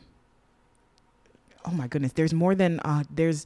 I think right now we have, we've had uh, people from over a hundred, for from what 150 countries or 100 and Oh, I believe it. like we just collected. We all them flags are hanging In the ballroom. in the yeah. ballroom. So Yeah. you know, um, so to have representation from there, one of the things I've learned from, um, I will refer to them now that you've mentioned that the arc is right there. I will Yeah. refer to them in the context in which uh, they, in in the rank and the, the the offices in which they hold. I call them apostles. They are um, apostles. So uh, apostles Jimmy and Whitney. One of the things that they have taught uh, is that vision in order for uh, you must have vision you must have mission right and so looking into um, having that community uh, looking at it from the perspective of leaving in, in an area better than where you found it um, is that mission and vision. We have to define well if our mission if our vision is to have our students retain, stay here then our mission ought to be let's create avenues for them to get plugged in beyond it's just a beyond hey our community is just wally War- walmart um, I, know, I know where you're going with that. It's all good. you know um, one of the things that I, I it's not a chance it's not by chance that you and i are talking about this. This is something that is very very much on my heart. It is not enough for our students to just come here. Let's let's keep them here. We you know you know um, classroom to community. Um, we it's not enough we we have such a discrepancy that happens between um I I'm going to use the phrase anyway. Uh, the students call the community members townies, right? Um, and you're you're there's a negative con sometimes a negative connotation associated with it, but there's potential for so much and it takes the right vision and it takes the right mission and it takes the right uh, establishing what we value for it to act upon so post post this let's you would let's figure this out um, because this is something that's legitimately on Well, I think you're. I think uh, on multiple fronts. One, you came to the area for college. You came back to college. You worked on while you were in college. Now you work there post college, Mm-hmm. and you've stayed here as a member of the community. So, like, I don't think there's a better and, and obviously everything else you've been talking about and saying and, and all your. I mean, like I said, you you are an amazing person. Just listening to everything you've said, Thank I said you. taking all of that and being able and having the experience and, and being able to talk about this and be aware of it. Like I think you're someone that really can do some good stuff on this topic. I mean, multiple topics, but definitely on this topic. And I think Thank you. you know, I think uh, someone like Jimmy and Whitney, I, I, I, it's not lost on them either. They understand that, and I'm Mm-hmm. sure you, you know uh, the Arcs got a lot of kids from the from the college and that community coming in. Um, so there is there is a level of of um, you know weaving together, Yeah. but at the end of the day, like this area, I've grown up here. I love it here. I think there's some fantastic people here, um, and I think one of the best attributes of Plattsburgh is the the the, the, the rate at which or, or the depths at which we can expand and grow. Mm. I think the one thing that I like about Plattsburgh is that if you really took Plattsburgh at a very macro level, mm-hmm. there's so much room for growth in Plattsburgh in all fronts. I mean, this is buildings, this is size, this is people, this is mm-hmm. everything. And I think one of the cool things is the people, I do feel that the people a lot of people that are in positions to have impact on it, I think are people that all like kind of have that sentiment. Like I look at I've always talked about like the chamber, like Garry Douglas. I think if you had a Mount Rushmore the North Country, would be on Mount Rushmore. Yeah. But you look at, I just talked about Chris. I think Chris, um, you know, I've had him on the podcast. I think Chris's vision for Plattsburgh, and I think you know, Chris obviously um, he coaches at the college. I he might have gone to college there too. I think he did. Um, did he? I think I, I- think he did. I'm. I'm I sure. might be wrong on that, but I'm pretty sure Chris also went to college there. But hearing him, hearing someone like Mike Cashman, who, who's the town supervisor, hearing I um, for him. He was he's cool. yeah, Cash Money. Yeah, Yeah. um, he literally lives right behind me. Like I, I, he, I can look at, my, at his house from my house. So I always, um, he, he's a good dude though, and um, he's been on here a couple times, and he, he's a fantastic conversationalist. Um, and then you know you look at a lot of these people, Billy Jones, and I think Dan Stack, and I, I'm, like you start to go through all the people that we have that I think really do want to invest back in the community, and I think really are trying. It's like you can look at all of them. I'm like, I believe whether people's politics are all different, but I think at the end of the day, um, again, I'm going to take a coin or a, a phrase from Garry Douglas. Like I'm in the, like my politician's the person that wants North Country to succeed. Like, and I think that that's where I'm at is that it, we're all, we're all in this like group of people together that really want and it starts like you said as a single person. It starts as a group of people. It starts at this is that kind of like you did with the uh i think your um your life as an rn or rd just kind of epitomizes this whole thing. Like you had to work on yourself then you worked on a, couple floors then you worked on the dorm then you worked on multiple then a community and then Yeah.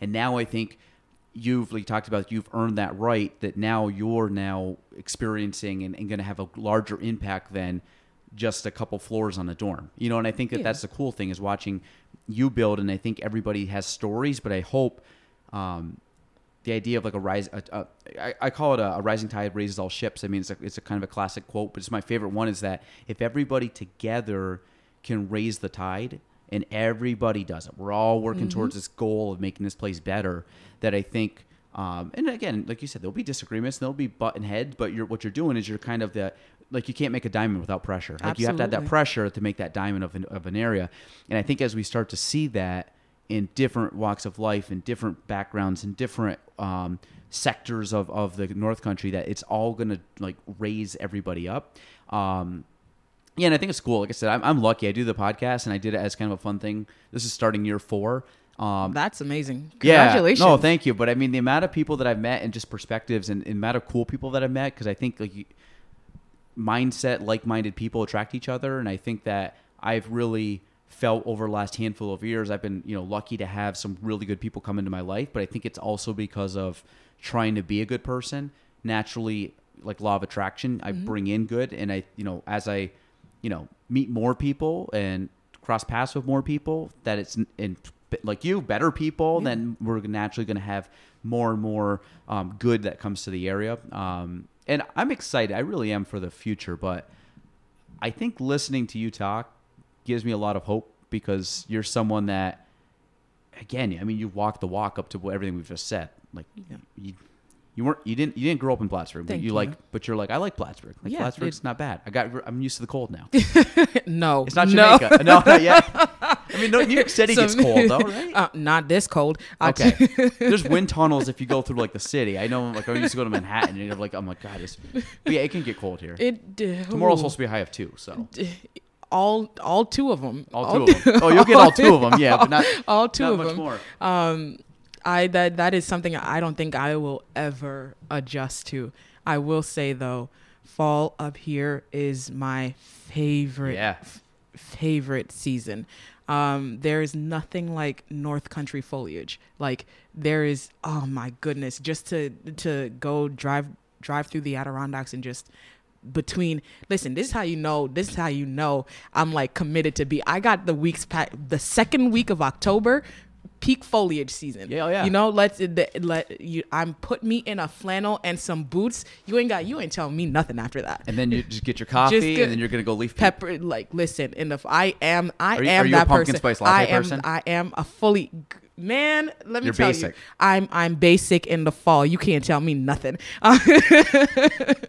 did, did you? Um, so, when you were a kid growing up in the city, did you ever go up to like the Catskills to look at foliage? No, I actually didn't experience uh, foliage like how I did until I came here.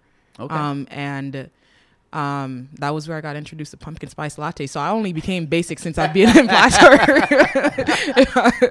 and so, Oh man! but was there? There must have been foliage down there, right? yeah, there is. Kind but of you get down like the Hudson River, there's some like just north of the city. They have, they yeah, have just like in the and trees. Poughkeepsie area, Yeah. they have they have it, but it's not. It's there's something about being in the Adirondacks on the ah, way it's through. massive. It's it is it is stunning and so like i'm looking actively at e- e- even beauty in the dying things it's Yeah. absolutely absolutely stunning it legitimate like i look at it i'm like yo god you you just mad cool but i also envision bob ross be like you know little trees a little flower here, little tree. little tree and there's no mistakes you Shout know? out to Bob Ross. Yeah. he was a cool dude Um, well, I think it. Well, I should say it's ironic because as as the leaves are dying, Mm-hmm. it's the most pretty things that you see. It's kind of like a. It's an odd. It's like a, ironic. Like they're not. They're not growing at that point. They're falling. They're Yeah. you know they're dying out. But they're like the color just like it's like oh here's my last like my last little pop before I leave you for the year. it's and it's beautiful but you know that they'll be back Yeah, oh, yeah. and so that that even is in whatever we have within us that we're willing to let die so that uh i'm, I'm gonna be completely completely honest whatever is in us that you know we negatively that we allow to die there's beauty in that process too Mm-hmm. because you're you're dying to our own like selfish desire our own needs or whatever right but then no the knowledge is that who you will become is far greater than who you are now. And so there's beauty in that process. And sometimes it just takes a step back uh, to appreciate the collective beauty of it. I had I had this uh this conversation with my wife the other day, and she she's uh you'd be a good person to talk to. She's actually going back to school for uh for kind of like a um a counseling kind of position, and uh and then she had asked me about something else, and she goes, "Well, the money and everything else," and I told her, I said. I said, "Do you think this would be good for you? Like, do you think it's going to have a positive impact on you?" And, and and she's like, "Well, I really want to do it." I said, "Okay." Well, I said, "The best investment you're going to make is in yourself." And I said, mm-hmm. "At the end of the day, like I think some people look at, well, I don't want to spend that on this. I'm like, well, do you think there'll be a benefit? Is it something you really want to do? Then do it. I mean, what, absolutely you're not going to get worse because you did it. I mean, if it's all it's costing is money, I mean, I get like money's important, but at a certain point, like you have to do stuff in life, you know, say it costs you a thousand dollars. Do you think there's going to be a benefit? Do you think there's going to be that ROI, that return on that Mm-hmm. investment? And again, it's in yourself. So like you are going to be able to turn that investment as much as you want to, really, because you can compound that as much as, as, as you know, humanly possible.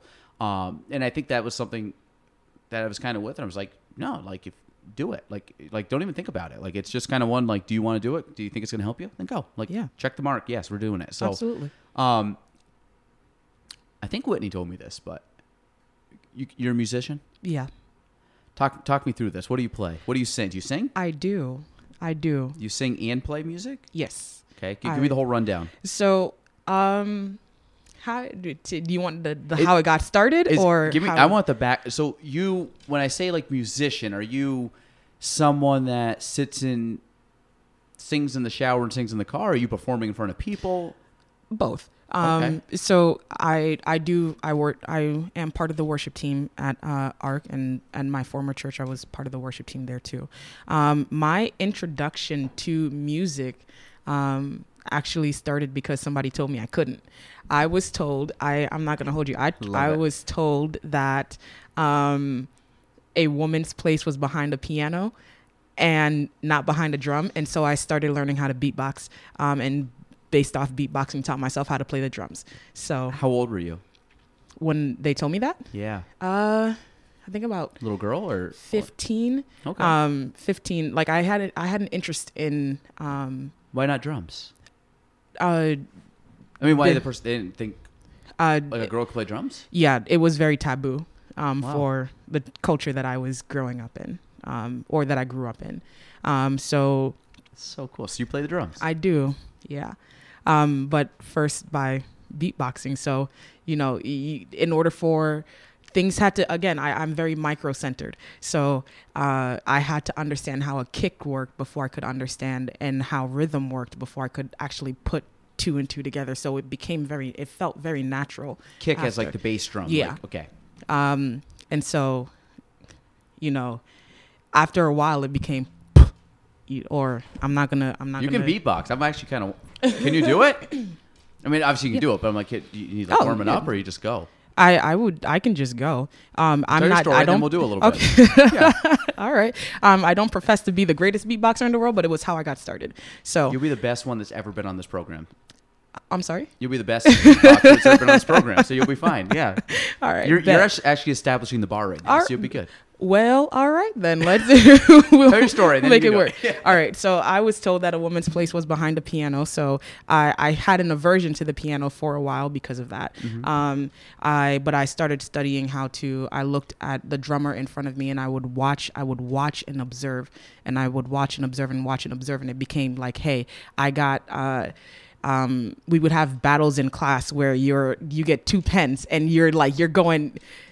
If I had two Just- pens, I just would rhythmic. Yeah, just rhythmically, we would just I'll battle. get you two pens. All right, You bet. keep talking. I'll get Um, pens. so we would rhythmically start battling out to see who could create the best beats, and then after that, um, it became all right.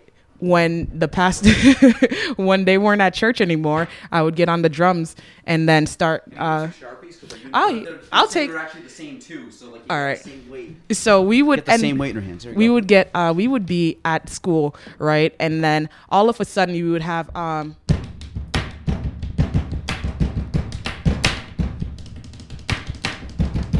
we start doing you know start doing that. And then we would see because we would clown each other.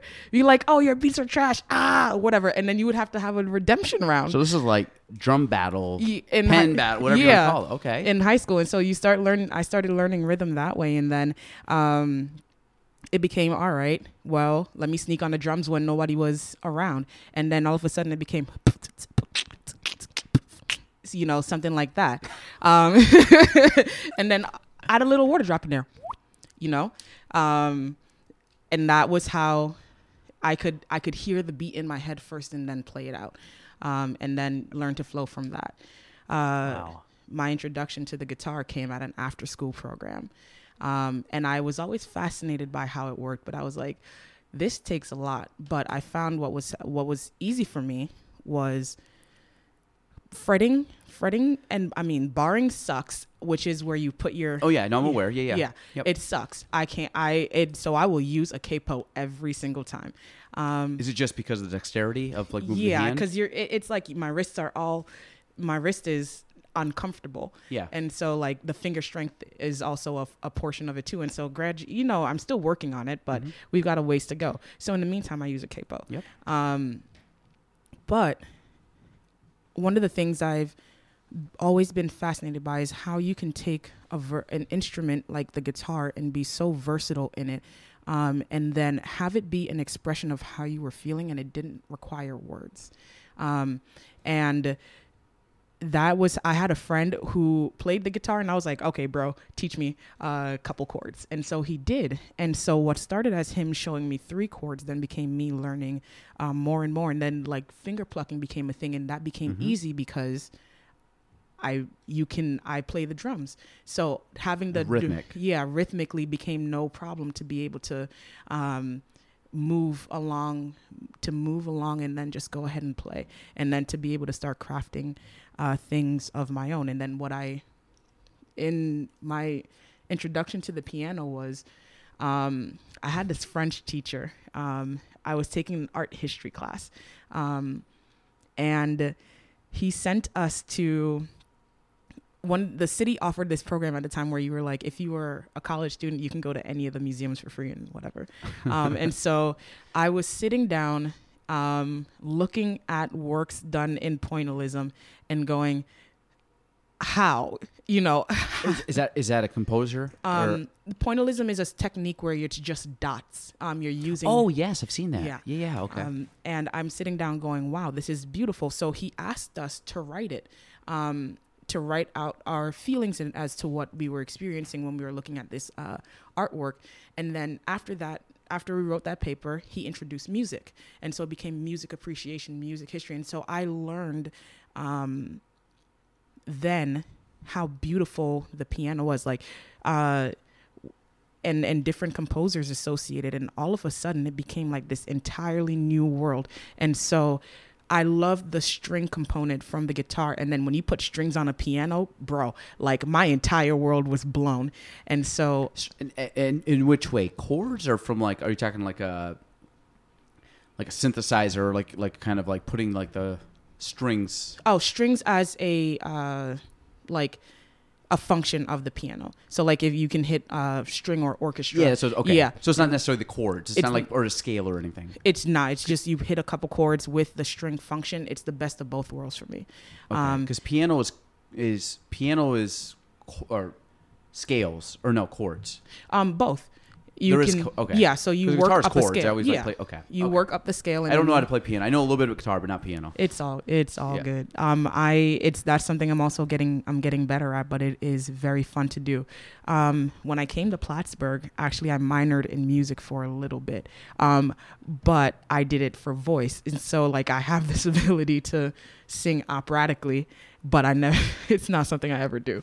Um, but the only reason I got into that was because I didn't have the credit requirement for biology, so I had to do something, and I was like, well, I'm not doing art because I can't draw. Uh, so let me just do music because I'm semi decent at it. and I had some professors that that was my voice was something that I was very very insecure about for a long time because I was always like forced to be on choirs and stuff and so I would always try to blend in with that and try to keep my voice on the lower ranges um, just so that I wouldn't particularly stand out um, So you got more of a deeper voice, higher voice. um, I have a range, uh, so I can go from tenor to about, I would say, depending on the song, first soprano, second maybe. okay. Um, depending, depend, it highly Yes. depends. Um, and so I had some vocal instructors that uh, took what I was very, very insecure about, and they molded it until all of a sudden I'm producing sounds and tones that I didn't realize were in me. And so they it, they pulled it out. They showed me the placement of the tongue. They showed me, you know, diaphragmatically what you're supposed to be doing, and then they introduced language to it. And all of a sudden, it was, hey, now I'm I'm I'm legitimately singing in Latin or Hawaiian or something like that. So they're uh, I'll give credit where it's due. Dr. Joellen Miano and um, Dr. Karen Becker, uh, some of the most amazing, and Timothy, Dr. Timothy Morningstar, And Yeah. are Plattsburgh. yeah, right. and phenomenal. Dr. William Pfaff taught me the ingenuity of music. Um, I Dr. Pfaff was awesome. Like we would be sitting in music theory class, and he would start writing on the board, and I kid you, he would just go off onto the chalk. He would go off the board onto uh, the white wall with white chalk, and I'm like, Dr. Pfaff, can't nobody see what you're writing? can't nobody see what you're writing anymore? Um, but he is fun. He's musically like they are some of the most gifted people I've ever seen um, and ever had the opportunity to work with. Um, and they took what I was very, very, very scared of, very insecure about, and they made it. Uh, they they showed me that hey, if you keep at it, it's going to produce something. So that that's how I got. That's how I started singing. Wow. Really started singing. So what do you play the most of? I play most guitar. Um, Okay. It is. There's just something about it. You still play the drums? Yeah. Um, I, I think that the so two things my lifetime bucket list is I want to play guitar and piano proficiently, Mhm. not master it uh, by any means or be really good. I just I just just enough where if I could sit down, I could read through and I could play through a song comfortably. And I only want to do it for the pure joy and, and just like relaxation of doing it Yeah.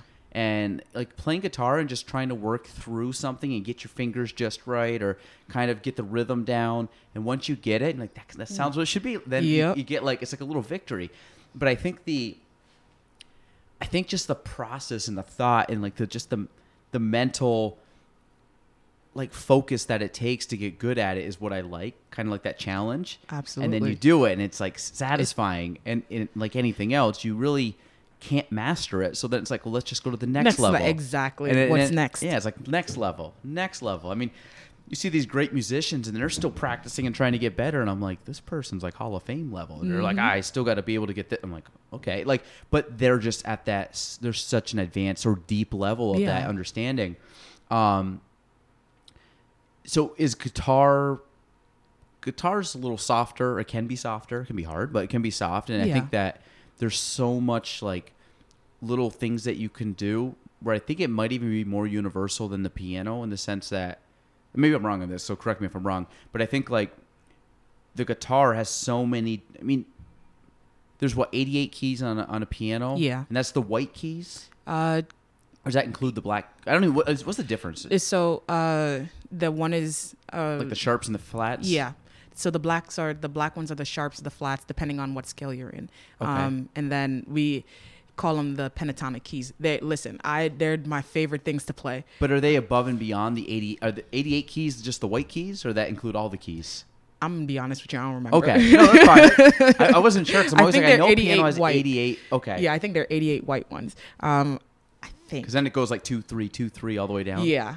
Yeah. So okay, so maybe there's more variations. I'm always looking at guitar because you have six strings and the fretboard goes down to probably what 15 roughly. I think Think so. she was, like, where it well, cuts off? to functionally, I Yeah, I stopped like stop. I stopped at about 11. Yeah, Uh, yeah. You start getting jammed up. When you get the, the 12 is where you have like usually the double. Yeah. Yeah. Anything beyond that, because then it's like so skinny you and you- just yeah. Unless you're like one of those guys with like skinny fingers and just like shredding. I'm Yeah. like, nah, I got fat fingers. and So then we- like, you grow your nails out to like because oh, then you are you you guys gotta- with the crazy nails? Yeah, because you have to because you have to be able to pluck Yeah. effectively, and then at a certain point, your your fingers. Like I'm like I'm not that dedicated. well, then the other hand, you have to have short fingernails. yep, because you can't. It's like it's like a thing, and I'm like, and I, I was like, I remember looking at one guy, I'm like, that guy hasn't cut his fingernails, and then I realized he was plucking. yeah, I think the guy was thinking, have you ever watched? um Oh my gosh, I'm gonna John Butler.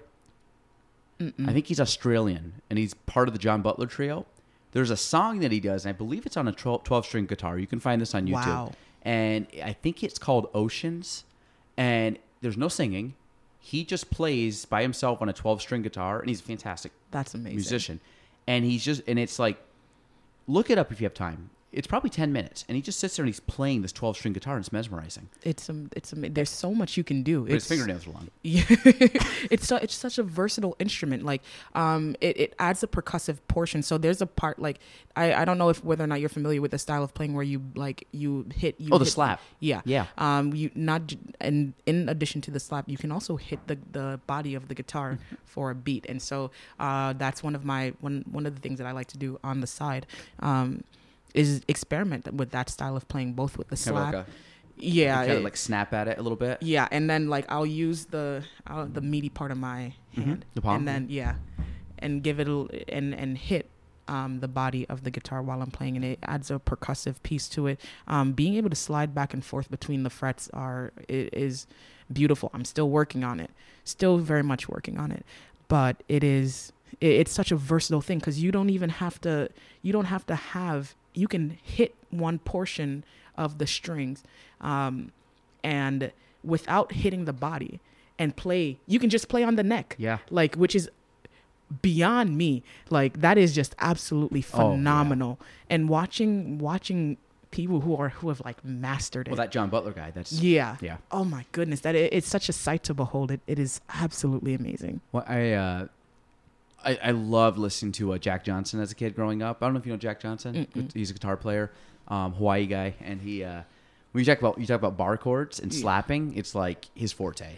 So he's very big on bar chording, and he does a lot of like he'll do like Yeah. slap, but it'll almost be like a like a rhythmic kind of like Yeah. you hit and you stop it, you hit and a stop, but like you pluck and then you, it's like a quick stop. And I remember when I was playing a lot back in I was in college. Um, that was something that I, I learned how to do. And then you look at other ones like John Mayer, who you know people love him or hate him, but that guy is fantastic Yeah, at playing guitar. And and the cool thing is when you see his like guitar theory, he just knows guitar. Mhm. Like the, I mean, he knows the science behind a guitar, and like. And of course, he's he's a, he's a character, but he also plays right now with the Grateful Dead, who I loved listening to Grateful Dead growing up. Um, still do, but like Yeah. But, but uh, so now he's been p- playing with them, and he's just he's just a very good guitar player. But I like like listening to those guys and uh, drummer. Who's your all time favorite drummer? I don't think I have one actually. Like I, all of the people that I've learned from were all the people that I've admired have been people that are in the same, in the same kind of realm or scope. Um, there, I have, I don't know, I don't know the names of drummers. Like I'll see, there's no, wait, no, there is one, there is, there is one. There's this German guy. I cannot remember his name for the life of me right now. Um, he's based out of Germany. He's actually just came out of uh, uh, just came out with his own line of snares, and the quality of them are is absolutely fantastic. Um, I fo- I actually follow him on Instagram because he he's the only drummer I follow. His skill. Gay, uh, listen, Gaelan, I'm about to be like, bro. I'm just calling you, bro. Mind blown. Quote Jimmy. Yeah. uh, oh my goodness, he is phenomenal. I have not seen Sticks do what this man does with them. He is a legitimate master um, in styles and rhythm, in incorporating uh, different uh, cultures and in, in formulating his music. His music, it, it's like he needs no other music for you to hear the beauty and the art that he creates. It's fantastic. what did they say? Like uh, music's like the universal language. Oh yeah. Because I, I think that no matter where you go, and I had a one of my buddies, I graduated school with him uh, years ago, and I, he's been on the podcast a few times. He was traveling. Um, he was going to travel the world in 2020. Set out. I, I had him on in late 19, and he was like, and he left. He was ready to go, and about three months in, it was like world shut down, and he actually had to come home. And he started his leg going south, so he went down into South America Gotcha. and he spent a lot of time in uh, Argentina. And he said the music is incredible, and he learned how to salsa dance. Come on. And yeah, and that was like his thing. He, like I learned. I mean, kid, I grew up a mile away from my house. Like I'm like we have no salsa dance up here. he went down and learned salsa dance, and he l- was learning Spanish. Yeah. And he said he goes the there's music everywhere. Mm-hmm. He goes, you go out at night, and it's not like you you know you go to some place and people talk like Nashville has music and certain places have music. He goes, there's music everywhere. There's music on the streets. There's music in the bars. There's music in the restaurant. There's music from some guy up on the balcony. He goes, there's just people playing music. Mm-hmm. And he goes, and the crazy thing is when you're going, you don't need to know Spanish or Portuguese or, or whatever. It's like you can just appreciate the music. And it's like you can, and I think that's one of the cool things is you can watch somebody not be able to converse with them like physically, like by talking or mm-hmm. orally, but you can sit there and listen to what they're playing. And it just like, it's mesmerizing or Absolutely. therapeutic. And it's like, this is incredible. Cause I think it's kind of like the, uh, you can just appreciate how good they are and you can appreciate the the time and the focus and the and the, the energy they've Yep. put into learning that craft and it that's it's powerful like it is. It really music's cool It really is, and it's one of those uh, one of those um, avenues or or uh, what channels or whatever you want to call it that allows for the experience of one to be shared with another without conveying the same thing. Like you and I can listen to the same piece of music and it will hit and target different areas for us without wor- a word having to be spoken. And so it creates an appreciation from your perspective and it creates an appreciation from my perspective. Um, music has the ability to tell a story that like otherwise wouldn't you add dimensions to stories. It, it it flavors you know day-to-day life. It is the it is out there be some music that i'm just like all right i need a beat. Let's go. And it, it takes it it sets the form. It, it's beautiful because it's a canvas. Like i literally like there's what 12 uh a b c d e f g. Yeah there's like um 12 different scales or what whatever right? But you can create infinite amounts of music for anything. And it, it's i love it because it doesn't restrict your ingenuity or your creativity. I saw a th- i saw a video the other day um and this guy had like a channel on or something and he went on to i think it was like fiverr it was one of those like freelance things that you can pay for people to do it so Yeah. what he did was have you ever seen the people that play like piano but then they have almost like a, a guitar hero screen above it and they Yeah. see the keys where you Uh-huh. can see like what they're hitting and it's, i don't know what the program is but it's incredible so he had um it was something by Beethoven. I don't know one, one of Beethoven's like classic Yeah. songs, and one where if I played you the classic, you'd be like, yeah, I know exactly what what. Uh, I, I've heard that song before. So he had like I don't know, say seven different people that tried to recreate this, and what he did is he basically wanted to make them put their own spin on it. Yeah. And it was at different price points. So he was trying to see like which price point, the ten dollar guy, the hundred dollar guy, the two hundred and eighty dollar guy, like whatever whoever was doing it, you just want to compare like how good these people were at different price points. And I think the highest might have been five hundred bucks. And they all took the same song and none of them sounded the same. And it was, and what they did was they had taken Beethoven, who was, I mean, arguably like world renowned still to mm-hmm. this day, and they took something that was it maybe still is considered very advanced. I'm sure it is, but then I'm sure as natural things happen in human evolution, we've advanced that even more because he's kind of like the shoulder that you stand Yeah. on for more com- or future composers. So these people who were doing this were taking the, the, the basically the the general the song, the premise, the heart of that composition, and they were adding their like mm-hmm. mashup, like remix, everything on this thing, and you're listening to this, and it absolutely blew your mind. Like, oh my god, this is incredible! Yep. And it was so cool that they could all take this one piece, and I don't know where these people were from. They're probably all over the world, to be honest. And they all submitted all this work off this one song, and it blew your mind. How many you talk about different variations they could put on this song mm-hmm. where it's infinite. It's infinite, and and like they're doing the music, and their hands are going down. You're because you're watching on the screen, and they're going and they're going down and up, and but they're they're keeping that same kind of rhythm, but they're putting all this like overlaying all this cool music on top of it. And you're like, this is It's fantastic Absolutely. and it was a lot of synthesizers, and they just but they elevated what you would have heard probably. I mean, when was Beethoven? 1700s maybe. Yeah, like 1600s, 1700s, 1800s, probably 1700s, and just elevated that more. It was very cool. Like hey, you took a harpsichord and then just added some stuff. Blew it was my mind. Beautiful. Yeah, I I, I have a very I appreciate music very much because people that do it, it, it's just one of those things. It's like a skill. You're like, that is incredible. Especially when people can sing and play. I'm like, oh, like that's that's, and you do both while you Yeah. play and sing. Yeah. yeah, that's incredible. I think that's neat. Thank you. Um, all right, Fran. Um, this was very cool. You are you you are pretty incredible. Everything you've said and done and talked about. I just like I said, you're you're you're a you're a cool individual for Thank sure. you. And Thank uh, you. so are you. oh, I appreciate that. I. I, I, I'm going to give the nod to you on this, but yeah, I, I appreciate the compliment. I appreciate the compliment. I'm sure most people listening be like, "No, Fran, you're definitely better." Yeah, but that's okay. We're, we're we had a good conversation. But um, so Fran, if anybody, I guess, wants to, I don't know if people can reach out to you if you work on the co- uh, campus. I'm assuming you're Yeah. more for the students. Um, I'm I You seem like an approachable person, Yeah. though. So if somebody has questions or thinks that Fran can bring some value to your life, how can they get a hold of you? Um, my email address is ffran005 at plattsburgh.edu. Um, or Francine, uh, Francine Francis at wokeremnant.com. So, um, if they want to get a hold of me, you got, there you go. I, I'm be, I'll, I'll put this out there. I do not accept uh, Facebook friend requests like that. So if I don't know you and you like, hey, let me add you. hey, we talk about pillars. That's a good pillar to have in yeah, life. that yeah. boundary. Listen, if I can leave y'all with anything, boundaries are beautiful.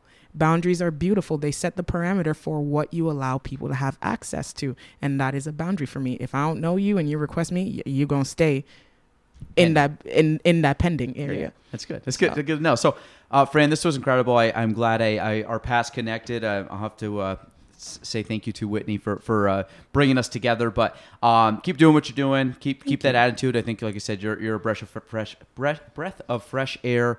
Um, and I'm very happy you decided to uh, stay. Up in upstate New York in the cold with the foliage, though. so we got that for you. Hopefully, more basicness for you. For I feel like you're, you're like on both ends. You got like a lot of really cool things going on, and then you got the basic pumpkin spice latte. But Listen. but I think that that that polishes you, right? Absolutely, absolutely. and right now it's a peppermint mocha. Let's go. We There you go. just, you know, tis You- the season. There it is. Tis the season. So, all right, that is it. Episode 180 of the Gaelan Trombley Show. We're out. Thanks for listening to the Gaelan Trombley Show.